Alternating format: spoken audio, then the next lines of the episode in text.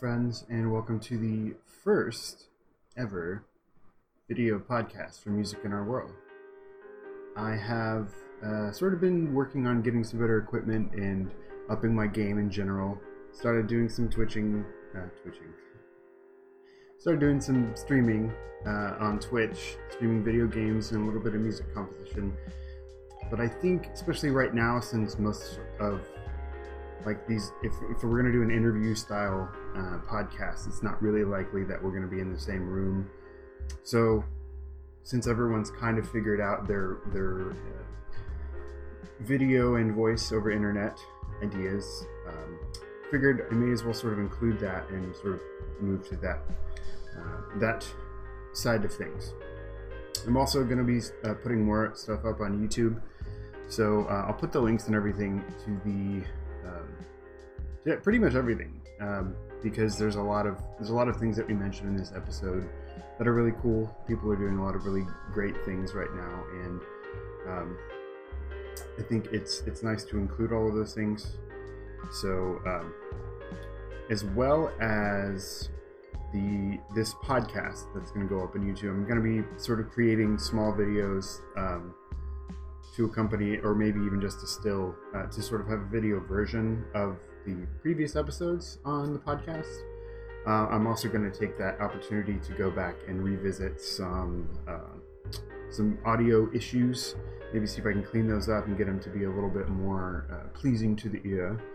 Um, you can also find those on Anchor. I've moved pretty much all of my podcast dealings to Anchor. Um, they are a little bit more generous with the sort of ad revenue that, that we can generate. Um, so that's something that uh, that really helps out. You know, uh, as as we sort of talk about in the video here, um, there's a lot going on, and it's and it's tricky to uh, make money, I guess, to, to create a living for for oneself as a musician and performer. So we talk about that in the video. Um, the the guys in Rogues Among Us are, are super insightful uh, and you know working musicians. So uh, I had a lot of fun with it, and it was it was really cool to sort of explore the video medium. And um, I hope you guys dig it. And um, be sure to, to click the subscribe button if you want to see more of these. Um, and then the notification button if you want to be notified when they are uploaded. Uh, you will also hear from me on my Facebook page and probably a text message. Um, I like to tell people what I'm up to. So uh, also check out check uh, check me out on Twitch, twitch.tv slash Music. Um, pretty much streaming daily at about nine o'clock. It's a little bit late, uh, I know for some folks, but if you want to join me for some video games and talk about music and often uh, composition, it would be really cool to to have y'all out there on that platform. Um, but without further ado, please enjoy the interview with Rogues Among Us. So, uh, I know the, the, when when I there's been a couple people that have asked me. Um, I don't know why this is so fascinating to people, but I am I am equally fascinated by it. um, whenever whenever I tell people about a group, especially if I'm in it, they're like, "I wonder where they got their name from." So, uh, I would love to hear the origin story of the the name Rogues Among Us. That's uh, Mark. Mark, Mark yeah. uh, put it in uh, uh, a random generator. Basically, Mark chose it for us. okay, so what had happened was, what happened? We each came up with five names apiece, and just like, oh, whatever you like, you know. Uh, we all had our own little things. Some of them were just like variations of the same thing. but uh, yeah, once we got the list, I told him, all right, all right, I'm gonna put it in a randomizer, and I'm gonna throw dice to see how many times, and then I threw another dice, like I think like a, out of a hundred, and whatever the number landed on a hundred or out of the hundred, that's how many times it roll and randomize itself. And so okay. when I did, it came up with Rogues Among Us, and it kind of pissed off everyone because they're like, "Well, that was your name. That was the name you picked and you wanted." It's like, I know, but the randomizer did it. Like I even videotaped it, so you know. It was even funnier because he did it twice, and the first time it came up with his fucking name, and then we were like, "No, no, no, do it again." and then we did it again, and it came up with his name again. so so clearly great. it was on my side. So he clearly cheated. it's I'm okay. So it just sounds like the RNG uh, gods were on your side, Mark. That's what that I think. Day. And I, I usually roll terribly, so I'm surprised I actually got something. Well, I'm still petitioning to get our name changed to Rongo Dongo.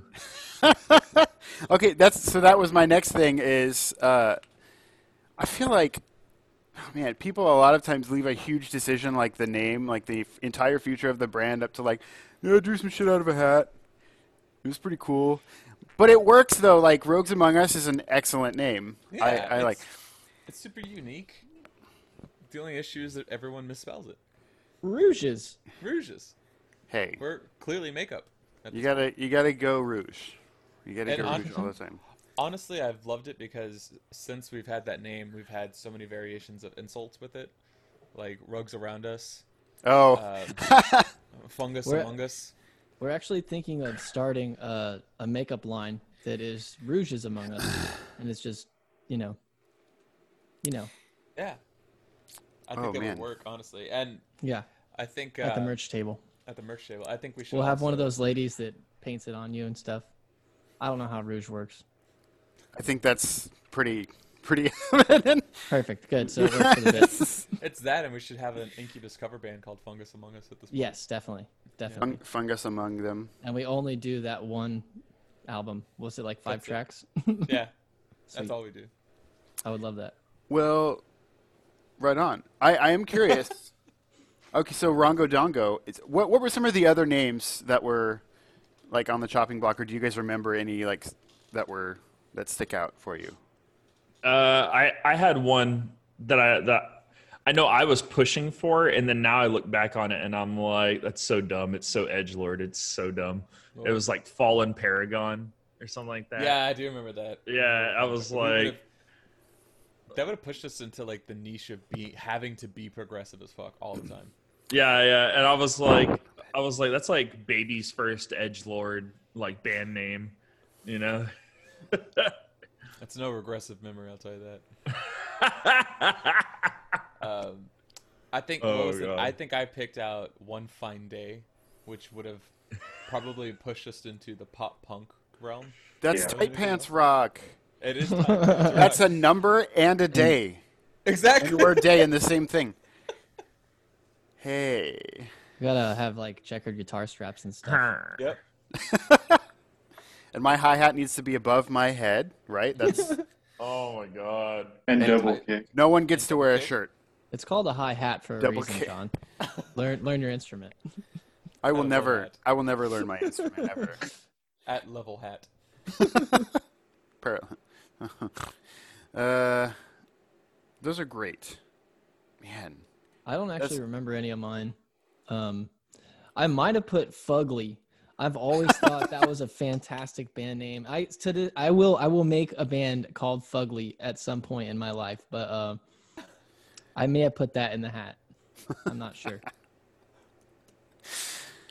well, you know these these can also be used for like album names or song names down the road. No, it has to be a band. Yeah, I can't okay. wait to release the Fugly album. It just it just depends. it just depends on how many side projects we take on. Mm. Uh, okay. Uh, quick note. Quick note. Uh-huh. Rongo Dongo was something that. No, no. The so uh, our it. former bassist Ray came up with that. He called us Rongo Dongo, right? I used it in a Dungeons and Dragons campaign. Excellent. Because my character was a bard, and he was the former frontman of a band called Rongo Dongo.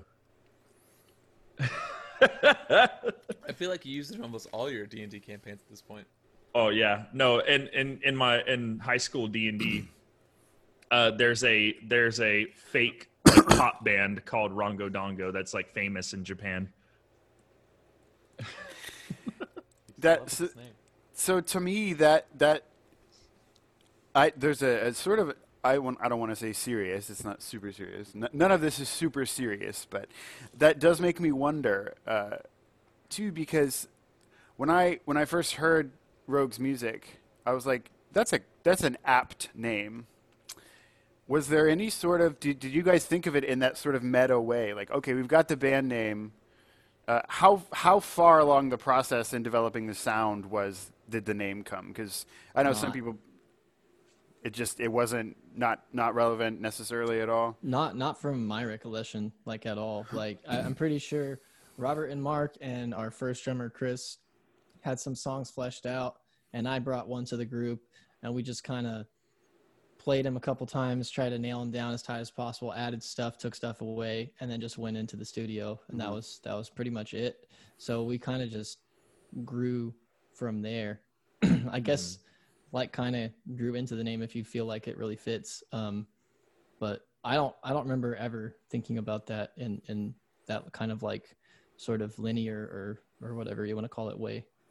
I don't know about these like, guys. I feel like sometimes like we've had moments where like we want to be conceptual with the name, mm-hmm. but it's it hasn't always panned out that way. I feel like nowadays now we've figured out how to make it be understandable and work in comparison when we first started and it's like it was more of more of an aesthetic that we still didn't figure out how to fig- like how to actually yeah. do.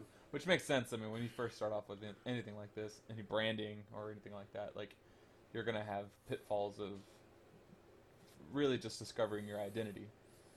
And mm-hmm. so, not until you find it and then solidify it, which takes sometimes years, um, and also morphs over time. Like yeah. that's you know that that's when you start to get your legging. I think.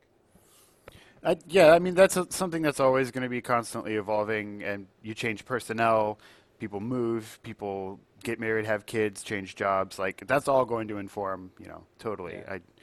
I, um, is are there any parts of? Uh, I mean, I know that you know since since I've sort of come along, I've I've kind of asked these questions before, but I'm curious, like as far as you know, identity and branding goes. Have you guys had any specific goals, or has it just been exclusively letting the music play out, and then you you take from that, you know, uh, what what goes on there? How, how does that how did how was that falling in for you guys? Well, I mean, our our big goal has always been to approach things not specifically just as musicians but as entertainers. Mm-hmm. so you know what kind of mediums can our music speak to? Not just are we musicians? Because ultimately yeah you know we enjoy music and we find music to be really entertaining but in today's today's framework you know you can't simply be a musician. You have to be more than that so was that was that a constant thought, like always thinking like, yeah, we're gonna play good music, but we're also gonna like, like, did you have like personalities you developed, like stage presence specifically, or, um, I mean, I'm always I'm I'm in the back. I try to be as expressive as I can, but I'm there's usually a bass player and a lead singer in front of me, so the the sort of characters that I've developed as as part of like actual you know project bands or you know branded branded entities um, I have a different perspective on that, no matter what, just because practicality. But what, how, how do y'all do y'all do y'all have characters that you approach, even if it's not explicitly stated somewhere, that that kind of go along with with what's happened in Rogues? It seems like Mark has a character in mind uh, when he's performing. Is that is that uh, accurate, Mark? Well, it's interesting because I feel like it's less and less of a character and more so of like my personality amped up like 110 percent. Mm-hmm. Cool. You know, uh, it's it's definitely a lot more freeing mentally and emotionally, and I just get to do whatever I want without going too far. If that makes any sense. Yeah, I um, think. sorry, Marco. No, Go no, ahead. you're good. You're good.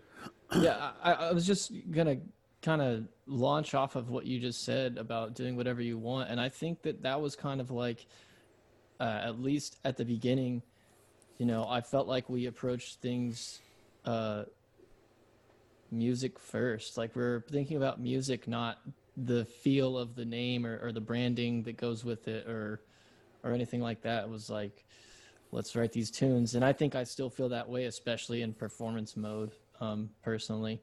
Like when I'm playing, like I'm listening, I'm watching Mark, um, and like a lot of what I like to do is play with what he does or what other people do and like I don't really think about my gestures um, or my movement or, or the character. I'm I'm kind of into the music personally, um, which I do feel like is a big flaw for me.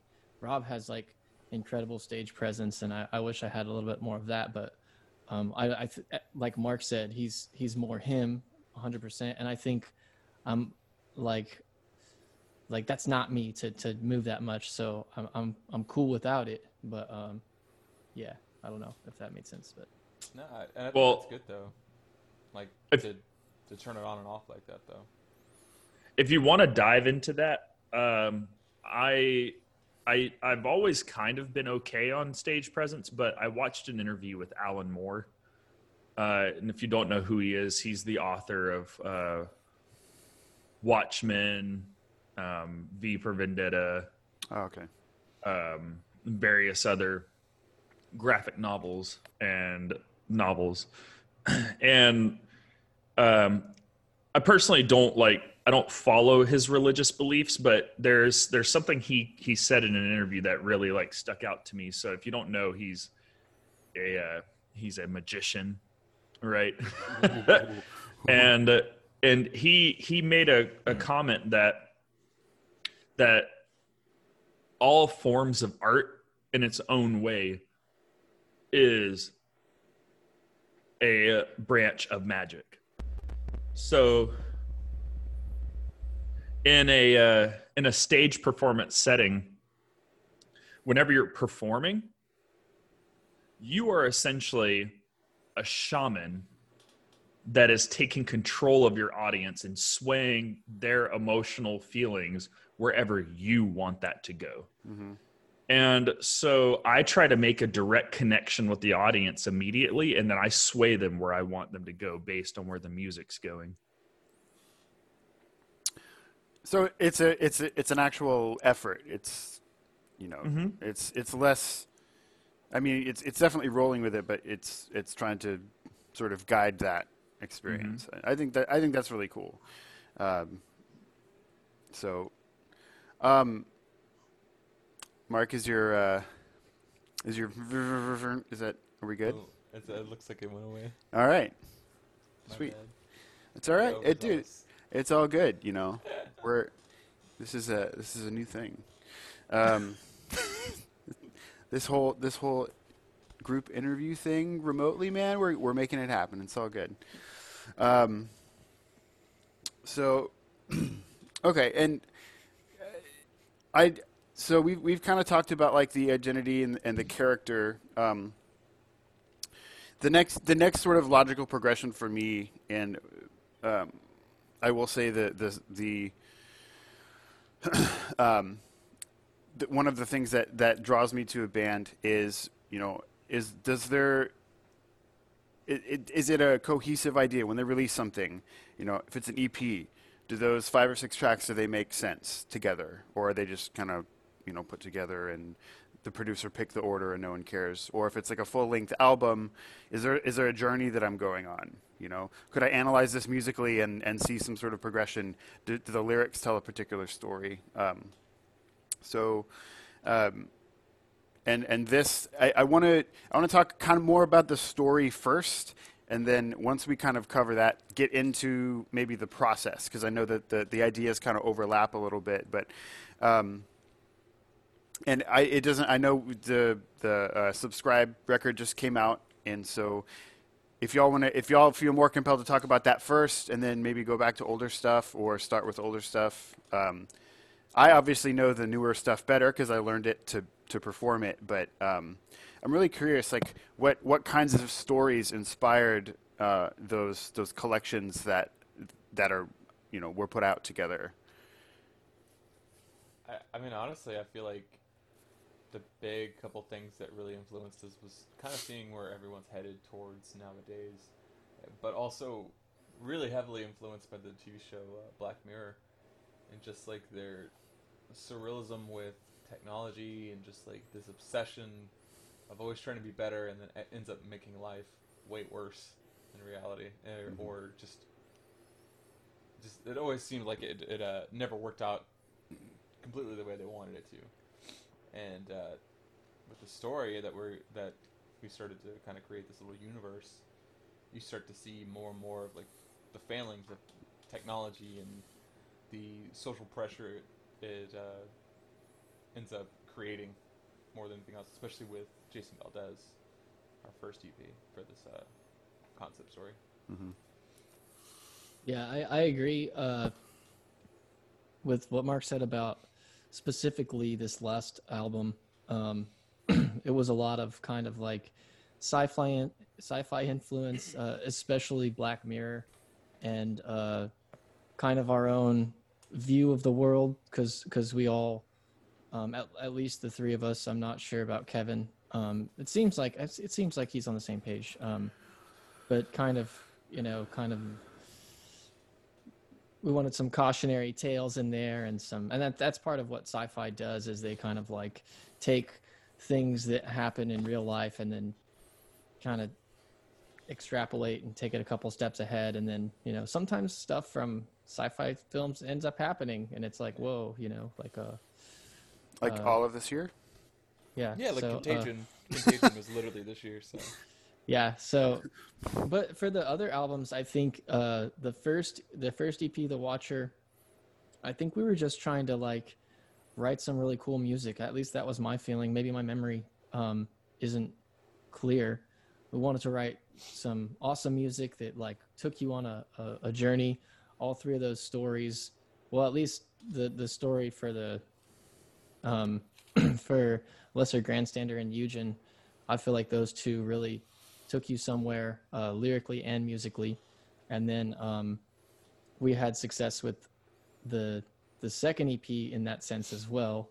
And i th- i think we tried to like make both of those bigger than they ended up being. Um in terms of like the continuity and the way the songs related to each other and a, con- a, a, real actual concept for the album. And I don't think either one of those really did what this last one does, but uh, that doesn't mean that they weren't like awesome. Um, right. Especially as an experience to to like learn writing together. You know, um, so many different like little fights and battles, and um, also really cool moments where we come together and we just like know what's the next thing that we want to do. We all um, just have to get there. But I don't think that they were as uh, conceived in in the same way. I think they were like somebody wrote a song or or we all wrote a song together or mm-hmm. you know and then we just kind of they ended up sounding like us because that's how we write um, right but there not was necessarily because yeah, there was a little thing about the Watcher, um, and m- maybe it didn't come off hundred percent the way we wanted it to, but the idea was that we were trying to take our audience and put them in our shoes as we tell personal stories about people and events that we have witnessed. And uh like you know, uh, lesser grandstander in Eugen, there were things that we witnessed from people that we knew in our lives, and we told those stories through those songs. The Wolf Bradley brought that in, and and that was the same way. It was it was kind of a a mm-hmm. story mm-hmm. in that sense. Um, I don't think it like spoke as well as uh, Lesser Grandstander and Eugen, but I think that's mostly because I wasn't there um, compositionally or lyrically at the time, and mm-hmm. that's that's that's just what it is. But um, you, you yeah. grew though. You grew from that, honestly. Yeah, for like, sure. Yeah, no, I'm I'm next, not trying to. Yeah. Yeah, because then the next record, like Flawless, like was yeah amazing that you. No, it was good. It just you know, um, yeah. it was it was a personal story as well. That's what I'm really trying to say.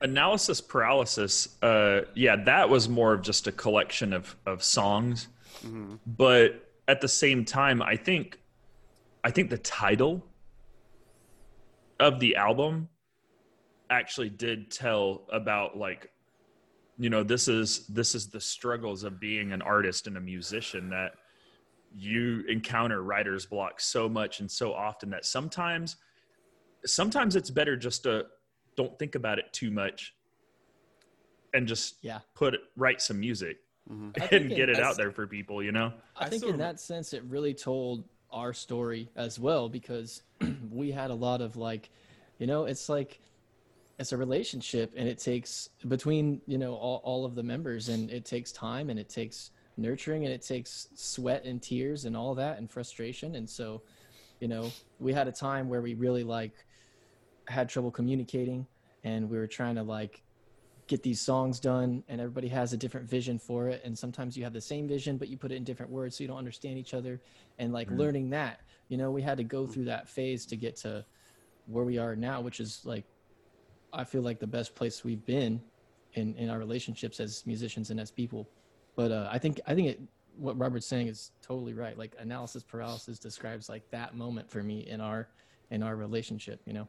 Yeah because I, I still remember being on the highway when i pitched it and i was like uh I, I looked up something of just like what is the technical term for not being able to or to like I guess like to just being the way that we are, you mm-hmm. know, being uh, just confused. Uh, like we have so much stuff that we want to say, but we don't know how to get it out. We're just just like what I'm doing right now. I'm having analysis paralysis as we speak. And I remember I saw that and I was like, oh shit, that sounds pretty cool in general. Like, that just sounds like a badass name for something. And everyone's like, oh yeah, that actually works really well, especially for the fact that we couldn't come up with a name. you, know. well, you get the, you get the meta idea of that built in right into any press you do. Is like, yeah, well, we, we were writing it. we had no name for it. you know. It does. It does sound cool. Uh, the to me, and I, I, I, think I may have even, I probably said this out loud before, um, and it's.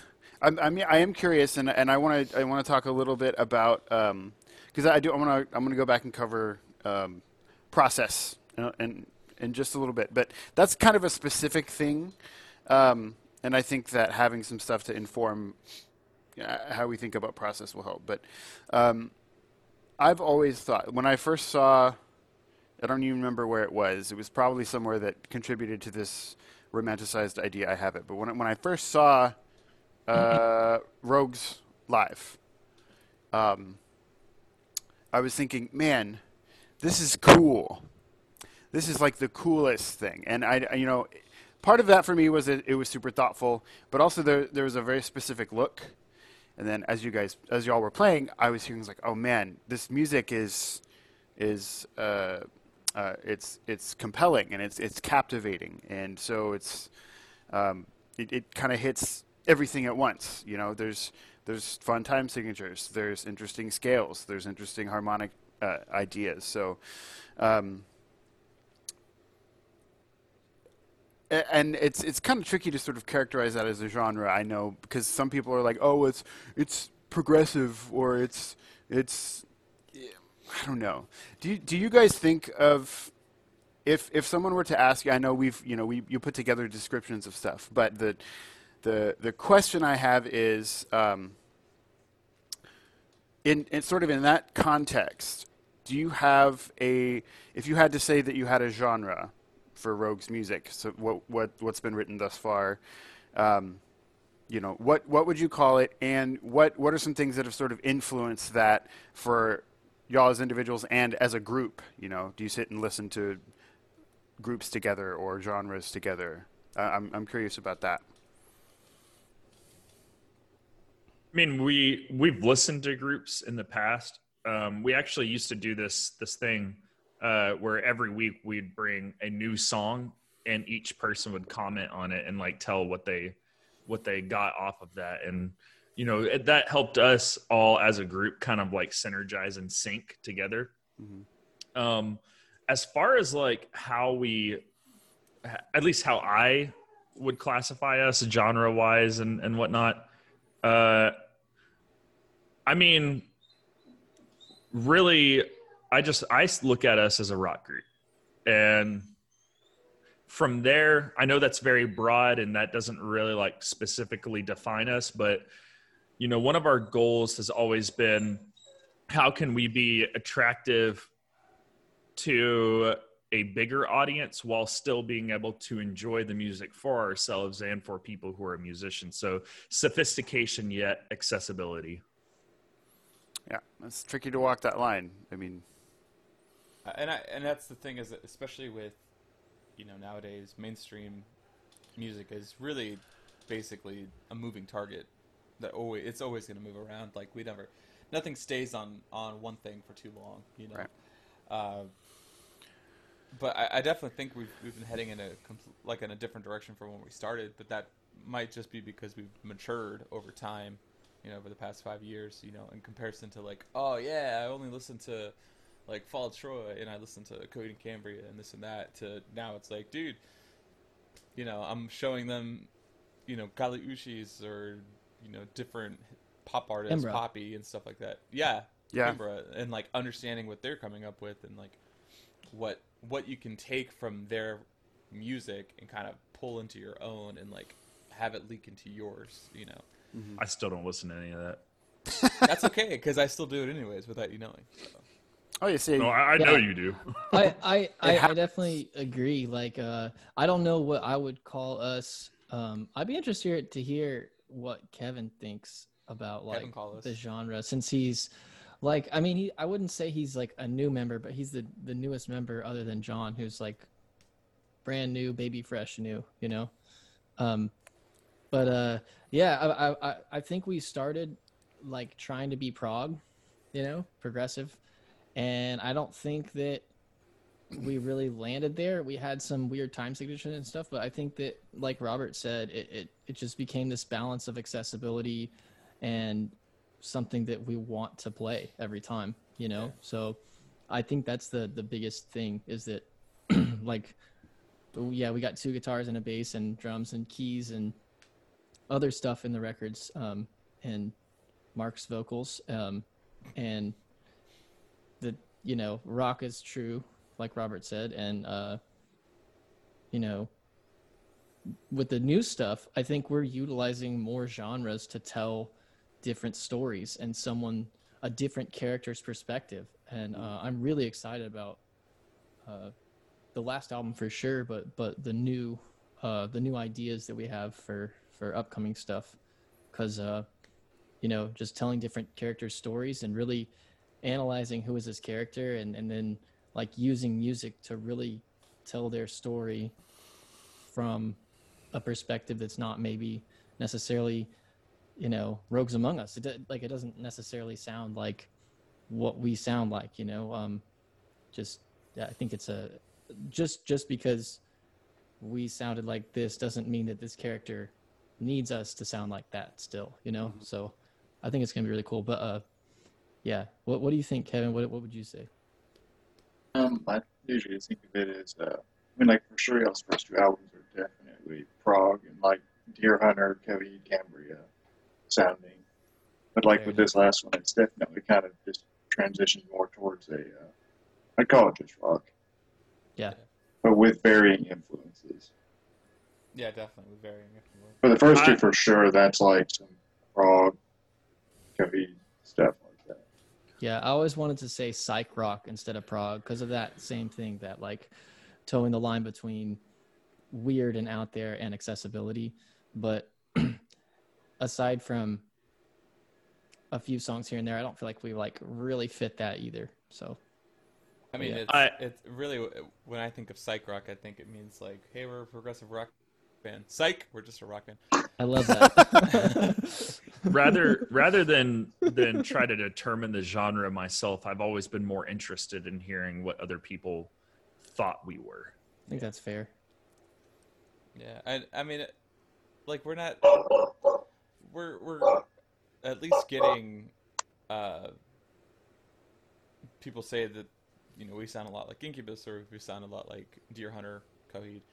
I mean, as long as it doesn't sound like we've missed the mark, I feel like if someone came up to us and was like, "Dude, you guys sound just like Metallica," I'd be like, "Wow, we never tried to do that." So I, I'm gonna have to say you didn't listen to our music. my, you may have my, accidentally put on a, a Metallica album. my my proudest moment was there was this uh, elderly gentleman that came up to us after a show and said, you guys give me vibes like King Crimson, and I was like, that's his heart right there. That's all he's ever wanted. I, I, I, was like, I can I can retire from music now. Just off of one man, yeah, one man's comments. Could you imagine yep. if you did that night? We're like a year and a half in. yeah, yeah. I'm like, like, I'm done. That's it. I've done it. I got what I wanted, guys. Someone said we it's sound like, like King Crimson. It's like that comic book. It's like the comic book guy in The Simpsons. Uh, I don't remember what episode or if it was the movie, but he was like, "Life well spent," talking about his life, like living alone and reading comic books. you can't be the Hulk. I'm the Hulk.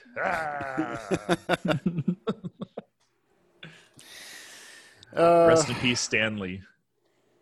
Stanley. Um, yeah, I, I that's it's it is it's fascinating to me. Um, the groups that I know, um, that I think are more that speak to me more, are kind of that way with genre. Not only are they not actively trying to fit inside a box, they they typically don't.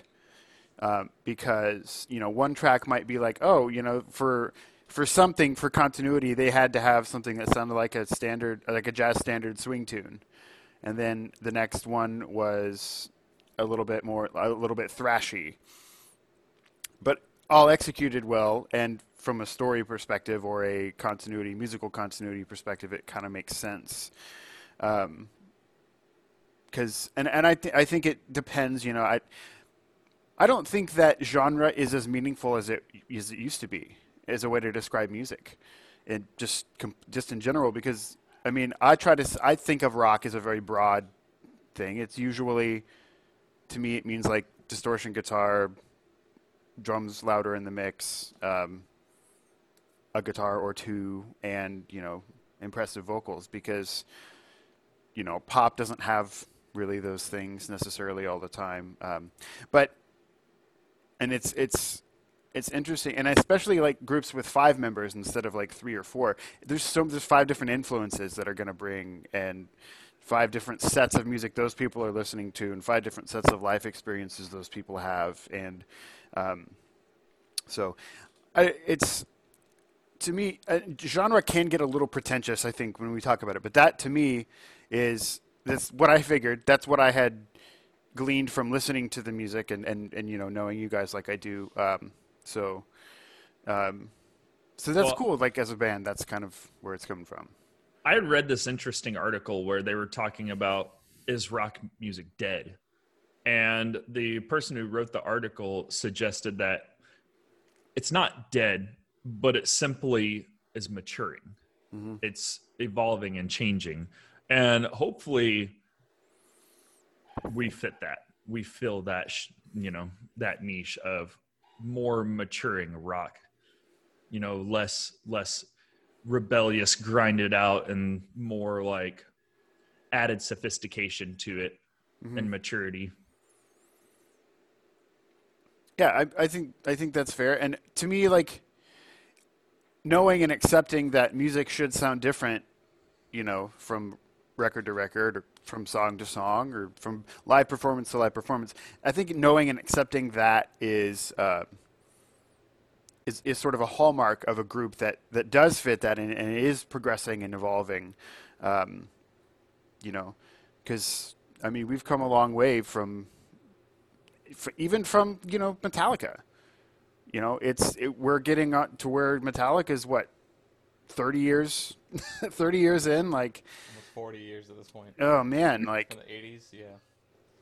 And so you know, some I think it's it might be different if you like with a group like Metallica if you you know create or heavily influence a particular genre and say and, or if the name of, if the genre is in the name of your band but you know save save for those you know very small things and you know if you if you get huge and go on tour your third year as a band then you know, different different story. But I think I think on the whole, it's it's uh, it, it's good to constantly be evolving and and and always be uh, updating your influences and and how you you create. Um, so the and the reason I wanted to sort of cover genre, because um, what I what I was getting to is getting into the the writing process, um, and I, and for this stuff, just because I'm I'm curious, I'm genuinely curious about it. Um, I I would I would love to go chronologically in order. Um, you know, starting with starting with the very first thing that that y'all released, because um, we've talked about you know the the identity of the group and how that's evolved. We've talked about um, you know how we you have individual characters. Uh, we've talked also about you know the stories that we're trying to tell, and I know we, we covered a, little bit of it briefly. Um, but I would love to hear like the influences. I'd love to hear about the actual writing process, like who brings what. Um, how do you actually like share it on a practical level? Like, do you send people emails, or do you like sing into your phone and then put that into a you know a, a telegram or whatever? Um, so I would I would love to hear like the the sort of origin stories for for that stuff in in order. That would be fun.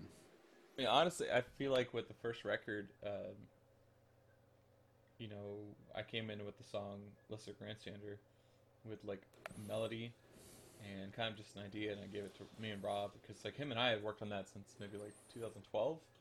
Yeah. If I'm not mistaken, and it was like uh, we were both really bored and wanted to get back into music.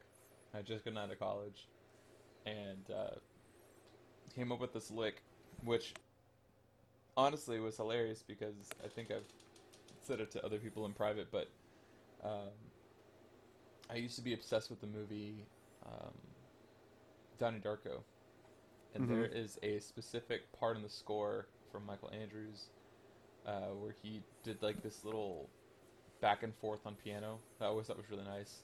I was like, oh, it's really pretty. So I put it in one of my compositions when I was in college, and like it just kept elaborating on it and la- elaborating on it all the time. I wrote, you know, some pieces with it, and then ended up coming out with this. And I was like, oh, it's literally the same lick. We're just gonna do it in rock format now. Mm-hmm. You know, let's put it in four four and not be so uptight about it. And so when I brought it to him, he came up with his own idea with it. I was like, cool. So we pushed that, and then we, lyrically, like we had some stuff happen with a friend's family, and we kind of brought inspiration with that, and uh, we pushed through that one, and then it's it's strange. Like Eugen was kind of like a melting pot of him, like the three of us, like me, Robert, and our old drummer Chris, like our ideas of things, and it was almost like free form for a while. Like it took a long time before we actually settled on how long the certain sections were like, were gonna last, and um, we just finally figured it out once we got Bradley involved. Like he kind of helped etch out that extra section of it and help it uh, have more form. And once we put it on the record, we realized, okay, well, it can never last forever now. It can only last this long. You know, this is as long as it's going to be. But with the Wolf, I mean, that was all Brad. I, I think Brad has more input on that one than I do. What's yeah, it? I mean, uh, sorry, I didn't know if you're going to keep going. No. or if we're going to trade off. Uh, no, so we're done. Yeah, I'll just like give my thoughts on the first album. Um, I don't really feel like I did much because I, I, think I was uncomfortable with myself as a musician, which to some degree I still am, as y'all know, um, and as a person, and just not like confident. So I came in and, you know, I had, I had all these songs written, or at least three or four that I showed these guys in order to get into the band, um, and they were like, they sounded excited about them. That was cool, and they wanted to use one, and so we chose the Wolf and uh, but the other two, Eugen and, and LG, apart from like little nuances and uh, changing the way something was played to get a little bit different texture, um, I don't think I really contributed like heavily um, to those two tracks at least. The Wolf was uh, I wrote it and we kind of learned it just the way I wrote it and uh, um, so that's that's basically what I brought to the table was the one track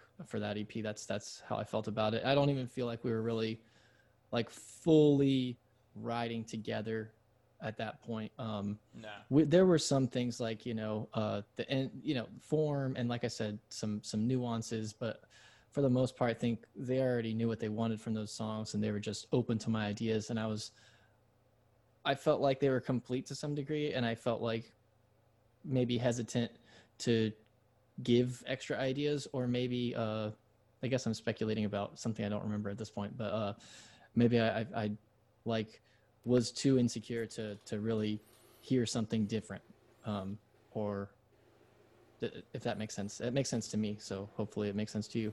Yeah. But uh, yeah, that's how that's how I felt like the first album went. Do you?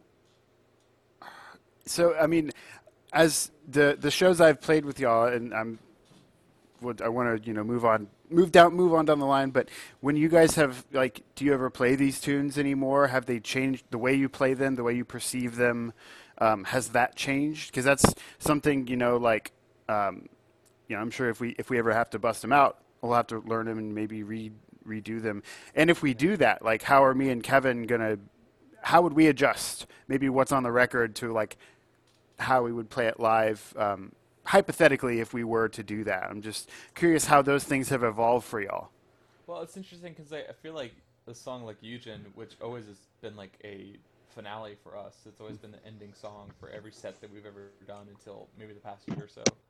Um, it's turned into like something we can put in the middle or something we can put at the very beginning because it used to just be like a huge like we're gonna you know use up all of our energy here type yeah. of song and now it's gotten to this point it's like no like we can still do stuff like this and not completely empty the tank you mm-hmm. know, we still have more to do, and we still have you know other songs that help us empty the tank a little faster. But uh, I feel like you know with songs like Lesser Grandstander, which I've I've wanted to bring back, but also never wanted to bring back at the same time, because I feel like we've kind of gotten past that sound. Is to just tighten it back up and then make it sound like something we'd do today.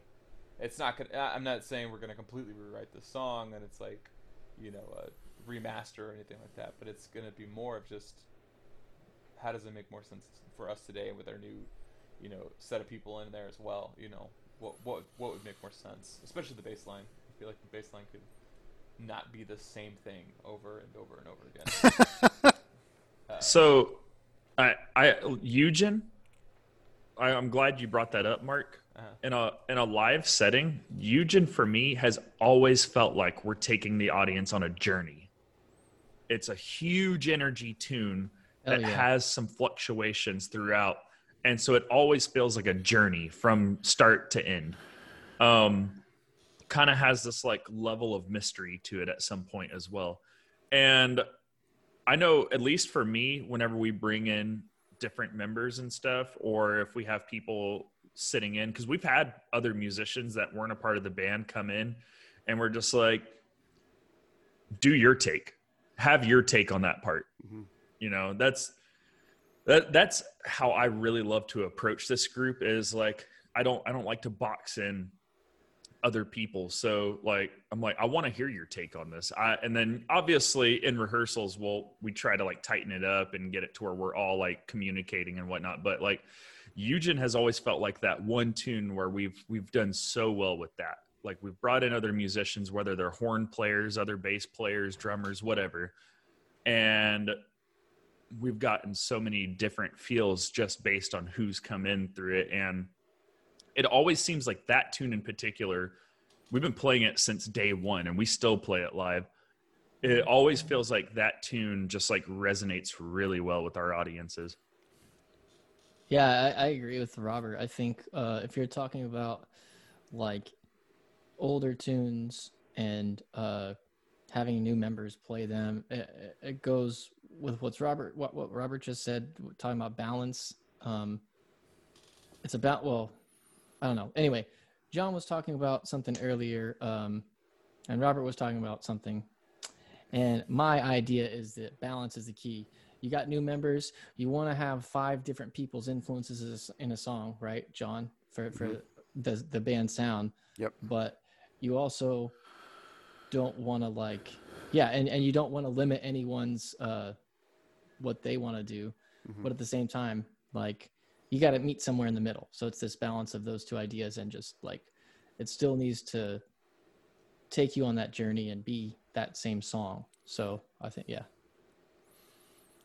I do feel like uh, you know Eugen Eugen was a tune that stuck out to me. I'm I'm curious how um, you know Kevin when you when you were like I guess in the process or maybe auditioning, um, were there any tunes that stuck out to you? It's like, oh man, I probably got to learn this one. I'm I'm sure they had specific stuff, you know, like we're playing this on the show, so you probably should know this one. But just listening, you know, I I like to say that I, I approach this this group as a fan first, and some some stuff did stick out to me, and, and Eugen was definitely one of them. curious your take on on that. Mostly, I'm OCD on learning stuff. Like, mm-hmm. send me something, I'll learn it like the record, and then like I'll make a chart where it's just like the record. So especially with Eugen and Flawless, I just learn those exactly as it's. Well, actually, all of them I just learned it exactly as it's recorded. That's just like my approach to everything that I've been asked to do musically is I'll just learn the record exactly, mm. and then live just see what happens and either it works or doesn't. I, I but, can uh, I can comment on Kevin's OCD. So we, we, we did a cover of "Life Will Change" from the Persona Five soundtrack, and it's up on YouTube. So I was like, "Hey Kevin, you want to play this?" He's like, "Oh man, I love that soundtrack." Yeah, sure. So I kept asking him, I'm like, "So where's your part, Kevin? We're waiting for your part." And he was like, "I just finished transcribing it." I was like, "What?" he like he transcribed his whole part before he performed it. So, I mean, which is incredible because like I sat there on that same tune with the organ part, and I just like kept hitting notes, and I was like, nope, that's not it. And then I was like, I give up, and I looked up online. I was like, oh, those are the chords, cool. And then just started putting it in there. So I, I that that's an that to me is awesome that you would go that far to transcribe and like if anything, our professors in colleges would have loved you, especially our jazz instructor. He would have they would have loved you. They would have been like, "Oh, this guy wants to learn every exactly just all the chords." It's all the chords. Stick. that's oh, that's awesome. Oh, I, I think too that that's a a good. It's a super good quality to have in in a group like this, where there's going to be some precision that needs to be there, and there's going to be some. It, it has to be accurate for it to be effective. Um, you can't just be like, oh, maybe I'll tune my instrument and then punch it later. Like, mm. I I played. Nah, with... we're uh, we're one of those bands. Uh, we we don't bring tuners to shows. That's uh, tuners are beneath us. I bring two tuners to every show, Bradley. Thank you very much. If we use any of the tuners, it's the ones that they put on the headstock only. So. and we leave. Uh, it's we the leave snark. on so you can you can hear it. It's either that or we just go off of like we uh, we put our cell phones next to the amp so we can pick it up on the on the iTuner. Professionalism. We're a professional band. That is we true. Also, we also don't use the pedals because clearly, like you'll hear us. It's like why? right. We play the tuning song a lot. A lot. tuning song. Probably one of our best. That's the right string too. oh shit! But um, I will say that after hearing their stuff and learning their stuff for those gigs when they got into the writing process, I kind of thought this was a straight prog band. So I thought we were going to sit there and be like, okay, we're going to do three measures of three four, and then one measure of two of like two two, and then we're going to do eleven. And you know, then all of a sudden count it off and just go from there. So I was kind of worried about that. But like the writing process, like after listening, was totally different than what I expected. Yeah, I thought it would be. And now he's bored. Now he's bored.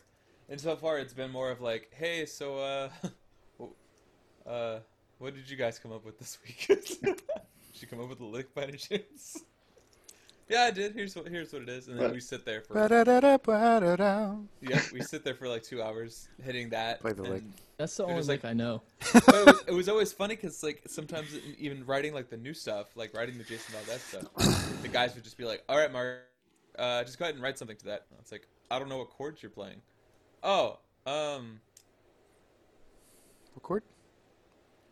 Hold on. Yeah, and so then, like, they come back. You know, they would come back to it so that might be why this happened to me a lot. Um, but at first, um, beside this album, I think was primarily written by Robert, yeah. and uh, he did a fantastic job, and we all just kind of like helped him flesh it out and and take it where it needs to go and talk about the characters, like I said earlier, and all that stuff. But before that, um, whenever I would bring stuff to the guys, they would literally just like, um, flawless is a good example. Like, I think I think it was flawless. I had this melody, and then Mark was like, okay, and he played a very different melody in the same spot, and I was like, you know, what the fuck, you know, like like kind of mad, you know, because then I have to rewrite my part you know? And and robert too i brought in from within um, to the group and i mean i had a very different version so we totally rewrote it. And we went by the chords so we wrote the chords and then robert came up with these really cool melodies and i'm listening i'm like none of my chords fit what he's doing now. So i had to go in and change my part. I think i think that song i changed it three times to fit robert's what, what robert's new idea was um, so there's a lot of rewriting involved and uh, i I want to say to be more specific, it fit. It's just Bradley didn't like how it fit. Uh, yeah, you're not wrong because because like wrong notes yeah. are just color tones, right? Okay, that's right. fine.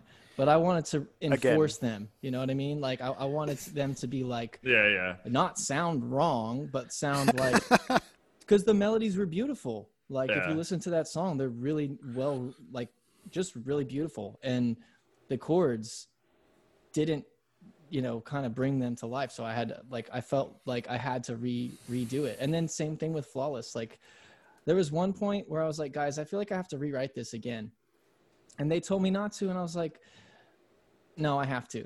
You know? And, and, then i did it and they were like okay that's this, great you know? just to so, just to be clear this is brad yeah this, yeah, this, this is my yeah, this, this is my this is brad yeah.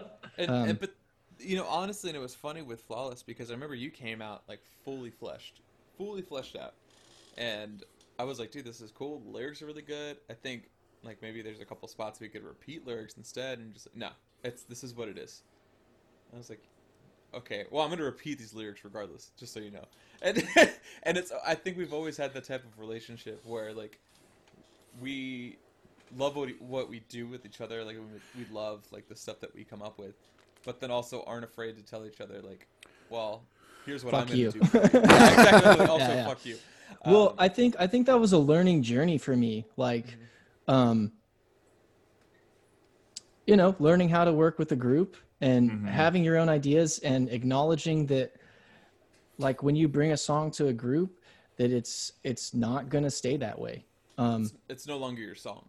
Yeah, and and I knew that conceptually, but um, it feels different when uh, it changes so much and uh, yeah and so yeah i definitely have grown a ton because of this group yeah, well and, working uh, with working with a group you're opening yourself up to yeah. criticism to change to yeah. dealing with all sorts of personalities and sometimes conflict arises from that but yeah you know the the thing is you're also getting all the benefits of it which is the varied influences the different ideas. And uh, i'm gonna tell you like like i i know brad said that i wrote a lot of uh this this latest album. Dude uh, i i wrote like a basic foundation and like all of it changed and for the better. Like for the better. And I was very glad to receive all the input on that. Yeah, yeah. And that's that's the, but that's always been the great thing is that like it took us maybe like a year or so to kind of figure that part out of just like that there will be conflict in, in what we do, but really it's like once you put your ego aside and you start to be open to the criticism and understand that it's not criticism towards you as a personal person, it's criticism towards, you know, things that could be better because we all had the same idea of trying to be the best that we could be musically or you know as people. So it, we stopped fighting so much about it because for a long time we'd fight all the time. I'd get my feelings hurt all the time. It's like well my lyrics aren't good enough for you then maybe i'm not good enough for this band or maybe i could just do it on my own. Like just stupid bullshit like that. But and but over time like you start to realize it's like no they're they're trying to bring out the best in you well, I think I think that's actually still a process is yeah. letting go, but I think we've grown into a place where like it, I don't think it was ever like, you know, my ideas are shit. It was more like of like I I had a vision, and then now it's more like I'm excited to see where this goes with everybody's vision. Um, at least me personally. But I what I was really trying to say is that like I still think we have like little uh little things here and there, but it's like we know it's going to be better tomorrow and and like we love and trust each other, you know, yeah. for real. And yeah. so it's it's yeah, I don't know. The you, the people in this room don't reach the level of toxicity. It's it's usually pretty uh constructive. Wait, in your room or? My dog is never toxic. She's very supportive. My dog is always toxic. Especially your gas. Oh, that's what I mean. So, we can talk yeah, about toxicity, that, like, y'all. I'm just saying we could talk about toxicity. Well, I'll say that like after being in a few bands from it, like every band I've been in, I'm like the third or fourth bass player. So like coming into this group again as like a third or something or fourth bass player, I'll say that like no aren't I've been in some pretty toxic situations. Like, yeah, there's no toxicity at all. There's gaslighting though. Dude, I, well, and there's multiple yeah. different kinds of gaslighting, but that's a different. that's a lovely, charming gaslighting. It, no, it's I, all in fun. yeah, dude, I've had the same experience, man. I'm always like the fifth drummer, and I come in, and 100% of the time, it's like, yeah, our first three drummers were like one guy was like 80 and then the next guy was always on drugs and then one guy was 80 and on drugs and so um, we're in a really bad place and i, I was exactly. it's like we really we really need someone that will not be on fire when they come and i'm like yeah, that's how mine has been too. It's like, look, if you just show up sober and on time. that's the best that we can do at this point. Yeah. But you know, I always and I, I think it sometimes it works with you know people that just kind of show up and do the thing and then fuck off. But it can also be. I think it's different, and I think if there's there's that like sort of special sauce when it's you know that there's people invested in what's going on and regardless the instrument you play, if you're going to be a team player, you're a team player, and you know, um, so that that's that's interesting. Um, I I am. Was there was there a point in time because I know it's it's really tricky sometimes to to sort of pinpoint it, but you know, was there a time between the first and second uh, collection that that you released that you you there was a marked um, change in the process? Like, you know, Bradley, I know you were saying you didn't feel very involved in the in the first one necessarily. Was there a time like, oh yeah, like the second we released that first record and start working started working on the second one, it was different, or was it, you know, how did that process evolve? Uh, the the dynamics of, of things did they you know was it a, sh- a quick change was it you know the entire process of the album into recording or how, how did that kind of work out for y'all for for me personally, I don't think there's ever been a defining moment. um, I think it's just been a really difficult journey for me personally to actually accept that people value my input. Mm-hmm. Um, and also an equally difficult journey. Um, I don't know, but definitely, definitely like having to face th- that people value my input like that has a weird connotation having to face it like it was it was it was a real challenge for me and it still is to some degree today you know and uh you know like we give each other shit uh we give each other shit all the time and one of my things is uh i don't know my parts because i like to play different shit you know and so yeah. sometimes i still get like in my head about that shit but um but I've grown to the point where like I know these guys like they don't they don't have any hard feelings towards me. Um and we trust each other enough to where like if they did I know that they would tell me something you know? Um so no there was never a a, a single moment. It's it's always been a constant kind of struggle to get to like where I am. And I I'm still kind of like progressing in that sense you know? Mm-hmm. kind of still learning that uh I'm not a piece of shit. you know. That.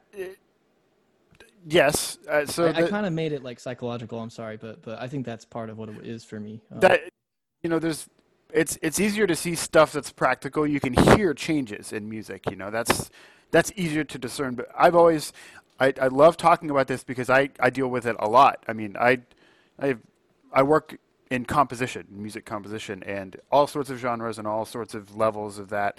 Um, I deal with something called imposter syndrome all the time. Yeah. I what I do, I am not worthy to do. When I have two degrees sitting on my wall that say very much the opposite, and I have people that that I care for and adore and, and respect their opinion, and they've said, you know, I love working with you as doing what you're doing.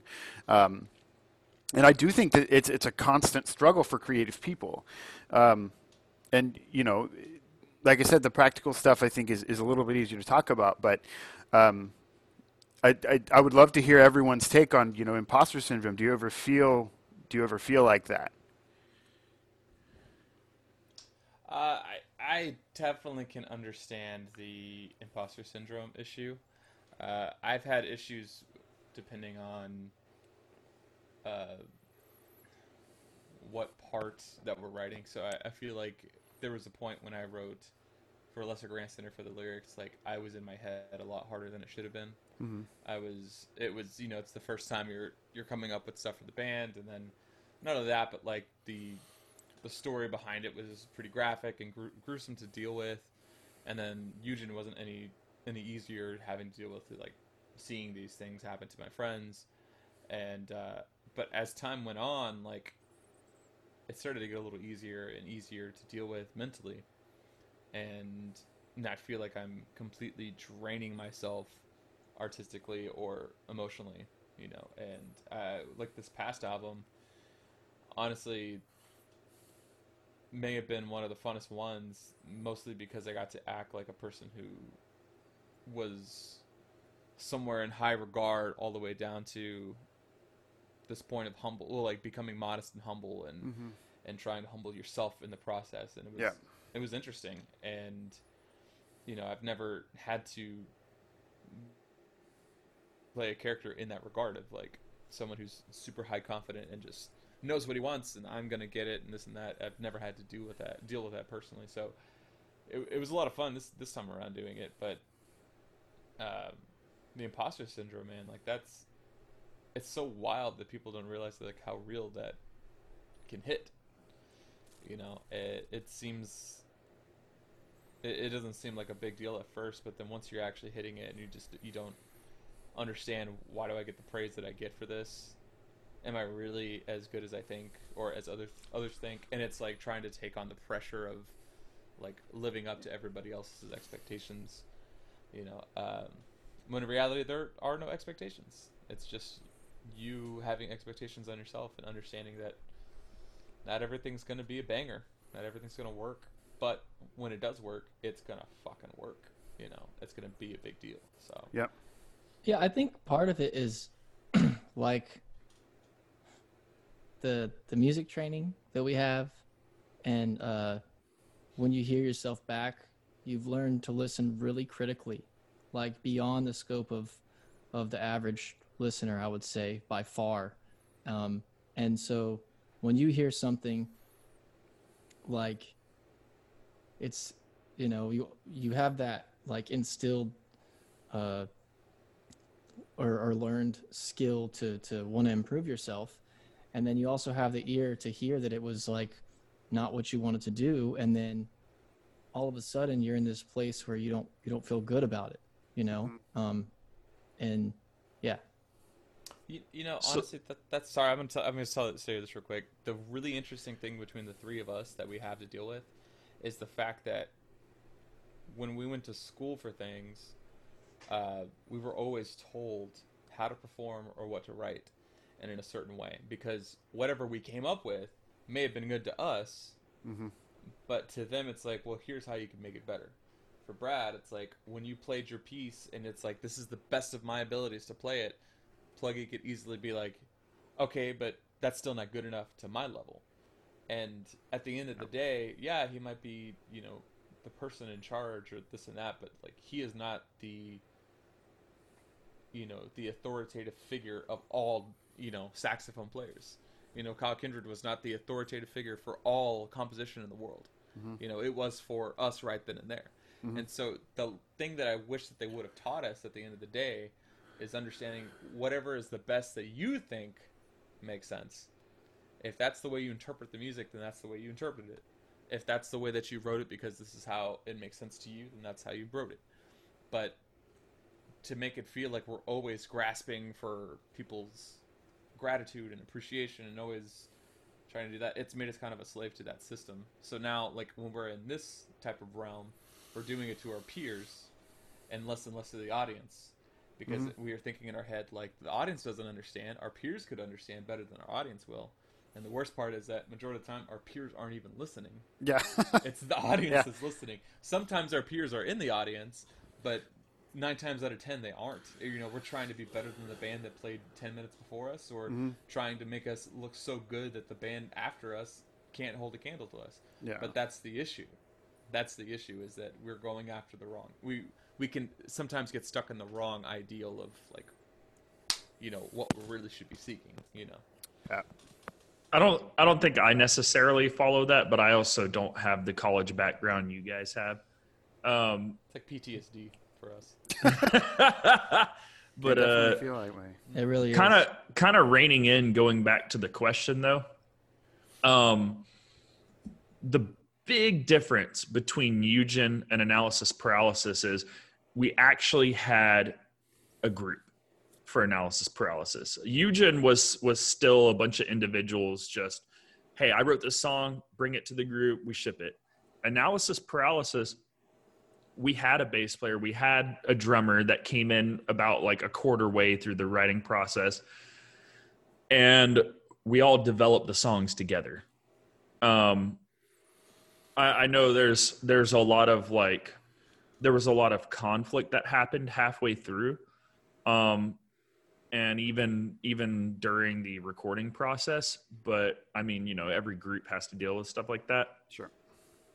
But uh i mean that was like the big difference and that was kind of for me where i felt like i could see gradually like we're starting to like solidify who we are as a group.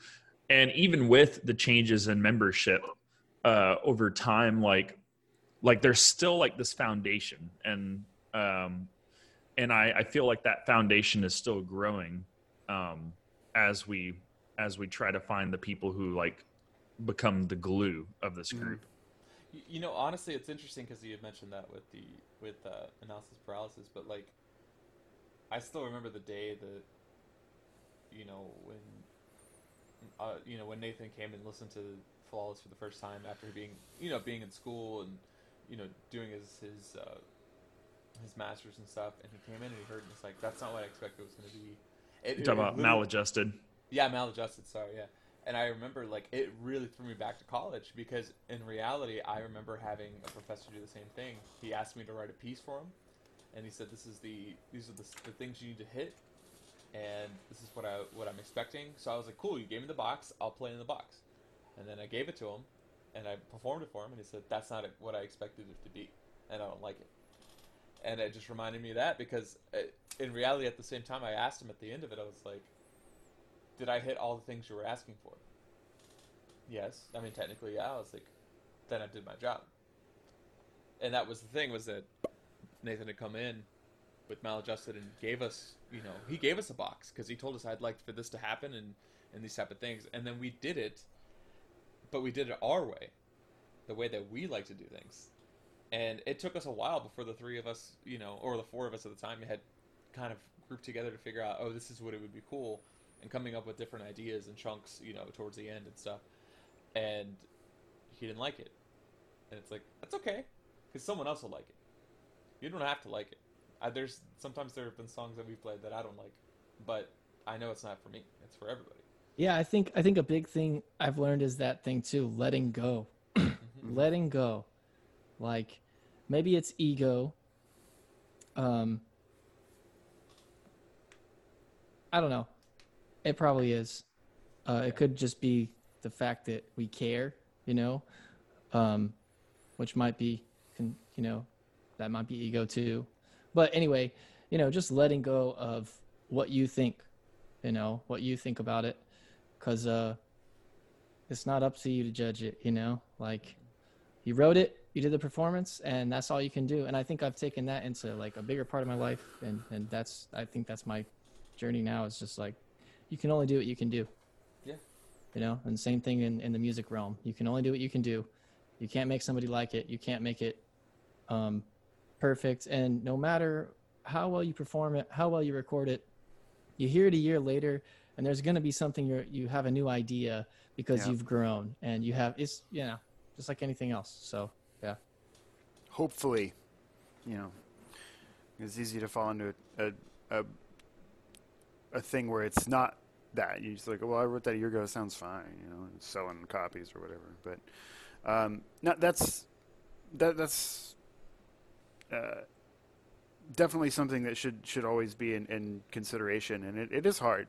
And I think that's that's one thing that all sort of all musicians um, can get into, um, whether it's a, a, heavily writing thing or, or just performing. Like, um, the the whole idea of, of entertainment is very subjective. So like, it's got to be it.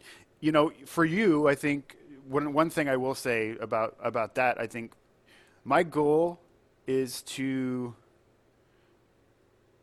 sometimes it's to entertain. That's like an overarching goal, but I know it's not really a practical one because most of that process, most of that transaction is actually out of my control. But I do have a goal of I want to play it well. You know, and not to the point where, oh God, I, I missed a note, I'm useless, I'm worthless.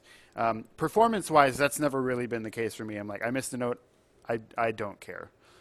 Right. I, like, like on drum set, oh, I missed a fill or I drop a stick. I got like 300 sticks. It's fine. It's whatever. Mm-hmm. Um, composition, it's a little bit different, and I've had to work into you know the, the, writing process. I'm like, well, I finished this, and there's been marching band stuff I write. I, I do a lot of you know marching band, especially this um, time of year, and I finish it, and I'm like, this is exactly what they asked for. They've given high praise. I hate this a lot, and I'm never listening to it again. Yeah. Um, you you're just done with it at that point. Yeah. I think Check Emma Watson is that Hermione? Emma Watson, Hermione. right? Yeah. yeah. She was talking about the Harry Potter movies, and she was talking about like it's like looking at middle school photos except of your work or something like that, you know. And that's kind of I think that's like exactly what we're talking about. Oh yeah, because they were children when they filmed yeah. it. Yeah. That's yeah. the weird. Uh, yeah, and they grew over what ten films.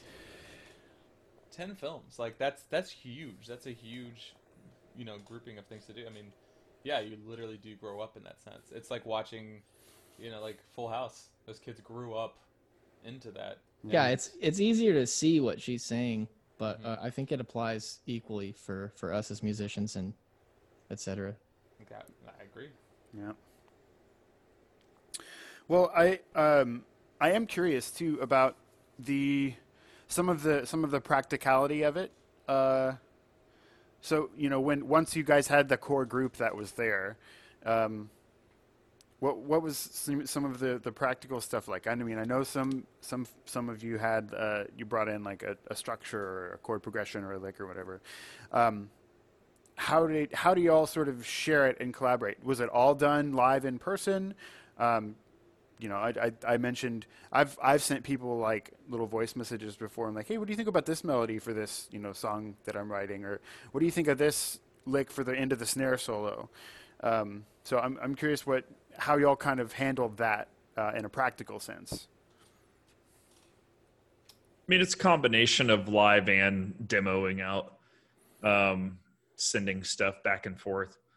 I know I know before we were very limited on our knowledge and practicality of technology, so a lot of it was done in person, but as we've grown, it seems like we're we're becoming more and more focused on the demo side of things. So, mm-hmm. you know, we'll send tracks back and forth. Um, and I know me and Mark specifically, like at the very beginning, that is almost exclusively how he wrote because he lived in Hawaii. Hmm. Yep. That's right. You were fancy. I was fancy. fancy. yeah, um, I think. I, you want to go ahead, Mark? No, I mean, uh, it, no, you're you're good. Okay. Uh, I think, uh, in my opinion, it's different for every song. you know, um, I think Robert has a point about lately it's been more demo focused, but I also think that we've had huge success with these full day writing sessions that we'll do every once in a while where we'll meet up at the practice space two days in a row for eight to 12 hours. I, I don't know if we do two days in a row every time, but I think we did at least once for analysis paralysis. And I mean, just talking about all day, you spend it writing.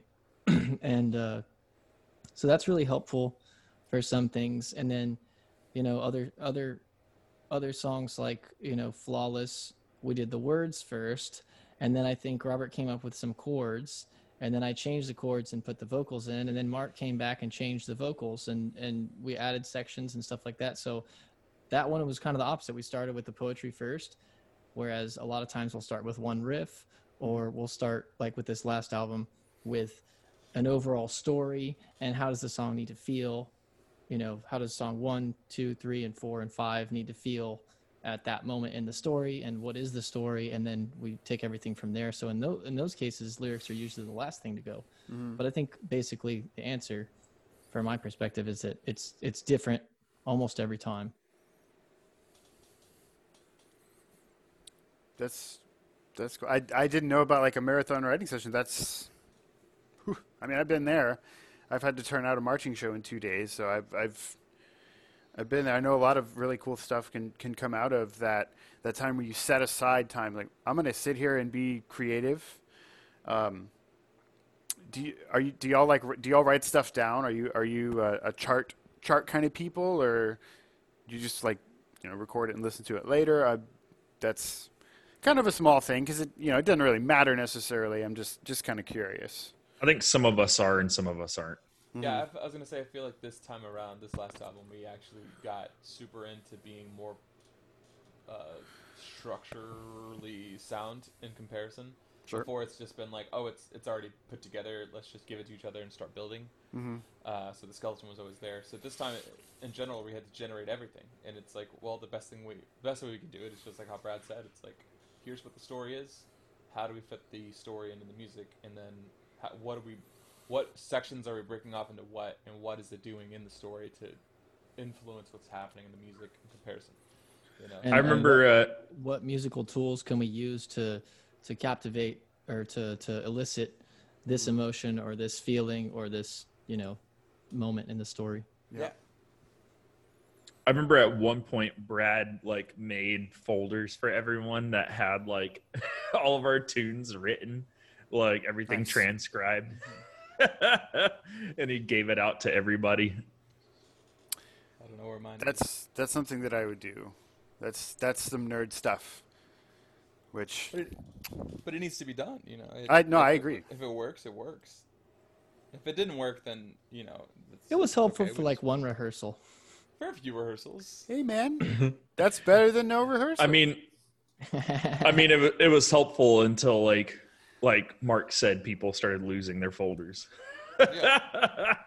Dude, that I taught actually that was the issue. I taught middle school band. I'm familiar with the phenomenon.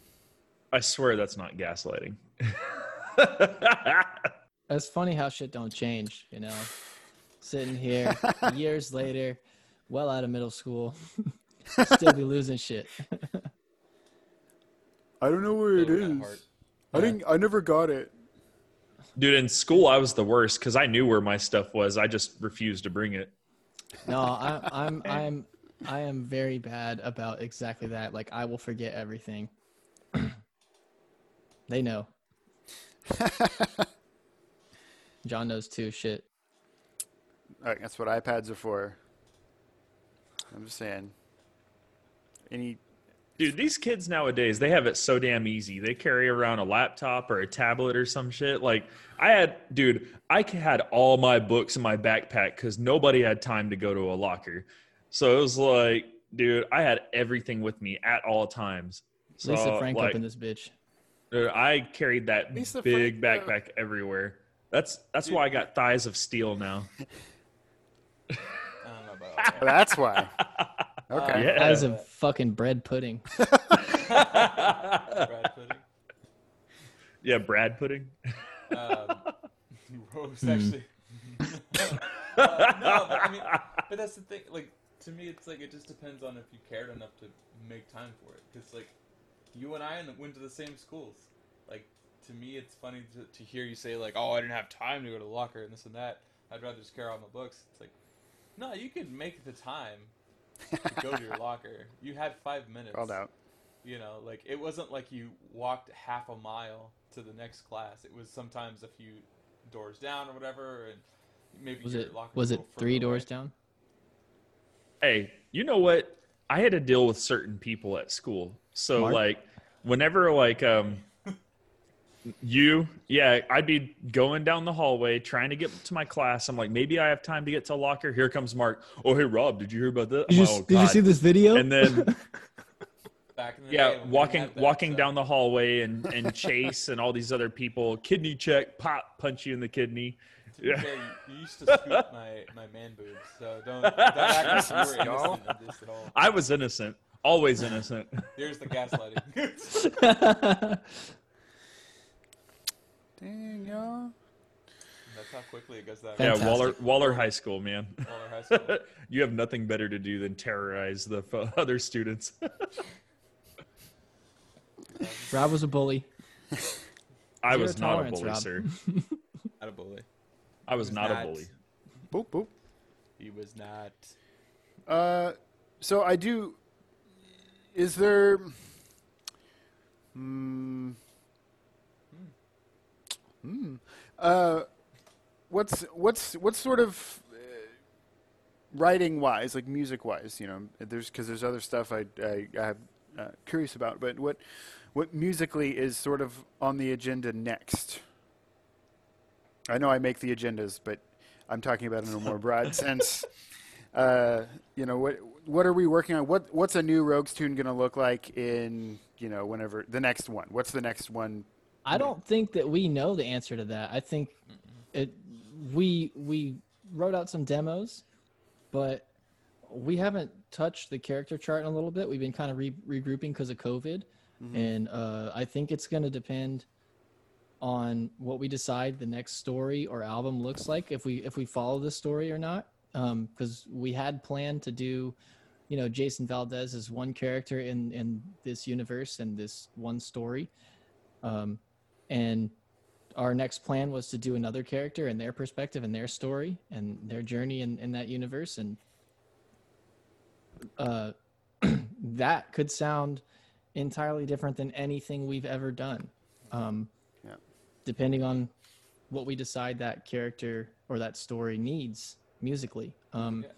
but we're also i'm not sure that that's the next project that's going to come out. We might do something before that um, we might do something totally different before that and i don't think that there's a, a way to, to tell someone what's going to happen next because i think it depends on what happens in, in that room when we write or, or in that room when we write a demo and in that room when someone listens to it and you know What, they're what by. happens in your head when you hear it back when, with Yeah. what they've added And then that's the that's the other thing too. Is like what, who's gonna be influenced by something new that's going on in present time, that could influence what we sound like in the future.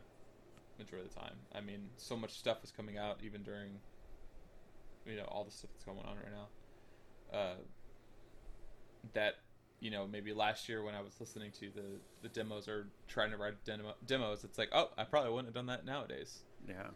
you know things can change within a few months things can change within definitely within a couple of years but sure within a month Yeah. I know for me, it, it, like the last EP, subscribe, like, so Jason Valdez, uh, a lot of that stuff that that I wrote out was at least very emotionally influenced for me. I was going through like a big rough patch, so it was like it was literally just me and my guitar. So I channeled so much into it that at some point after all of that was channeled out and it was done, I was like dried up musically. It was like having to find like what what influences me now because I got all that out of my system and it was done. And so it, it's kind of like a journey of finding yourself again. mm-hmm. and I'm I'm generally starting to find that that in its own may be an inspiration for something new. So who knows? Maybe maybe I'll have something new for everyone soon. Yeah. True that. Well, that I I think it's I I've had I have a. Uh, you know, being having having so many friends in the in the industry in, in the music industry, um, I've I've kind of wanted to talk about um, the the whole COVID thing because that's I mean it's it's literally affecting everyone, you know, because human beings are susceptible to disease and and uh,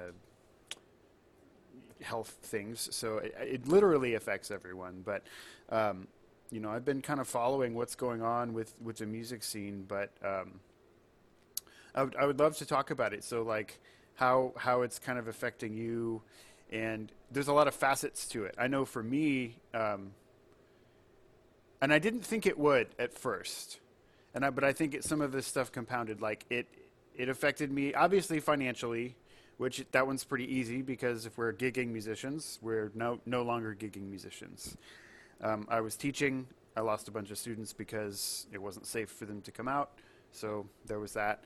Um, also, as as all of that stuff wore on, um, losing money is emotionally taxing, which meant that the students I did have, I wasn't teaching them very well. So I was thinking, I can't keep doing this. You know, I, I I'm gonna I'm gonna try to sell some more compositions, but I can't. And there was a time um, I literally just completely retracted. I was I went into like you know snail mode, um, and so it it started you know with this practical thing. Money is, is more scarce now. I have to be a little bit more discerning with um, how I'm spending, what what kind of stuff I'm doing, and also like how I'm spending time to make money. Um, but then that sort of that devolved all the way into like I wasn't on social media. I didn't return phone calls or text messages. Bradley called me like four times and I was just like, not in the mood. I can't. I can't do it. I was literally just worried about him too. Yeah, and and you know, looking looking back on it, I've I've sort of recovered a little bit from from that point. Um, but I would have been concerned about me too. And there was people that that I cared for that were very very very similar. Um, so, you know, I I, I, would love to sort of hear and, and maybe commiserate a little bit about uh, you know what's what's going on, how y'all have how your lives have changed practically and you know emotionally.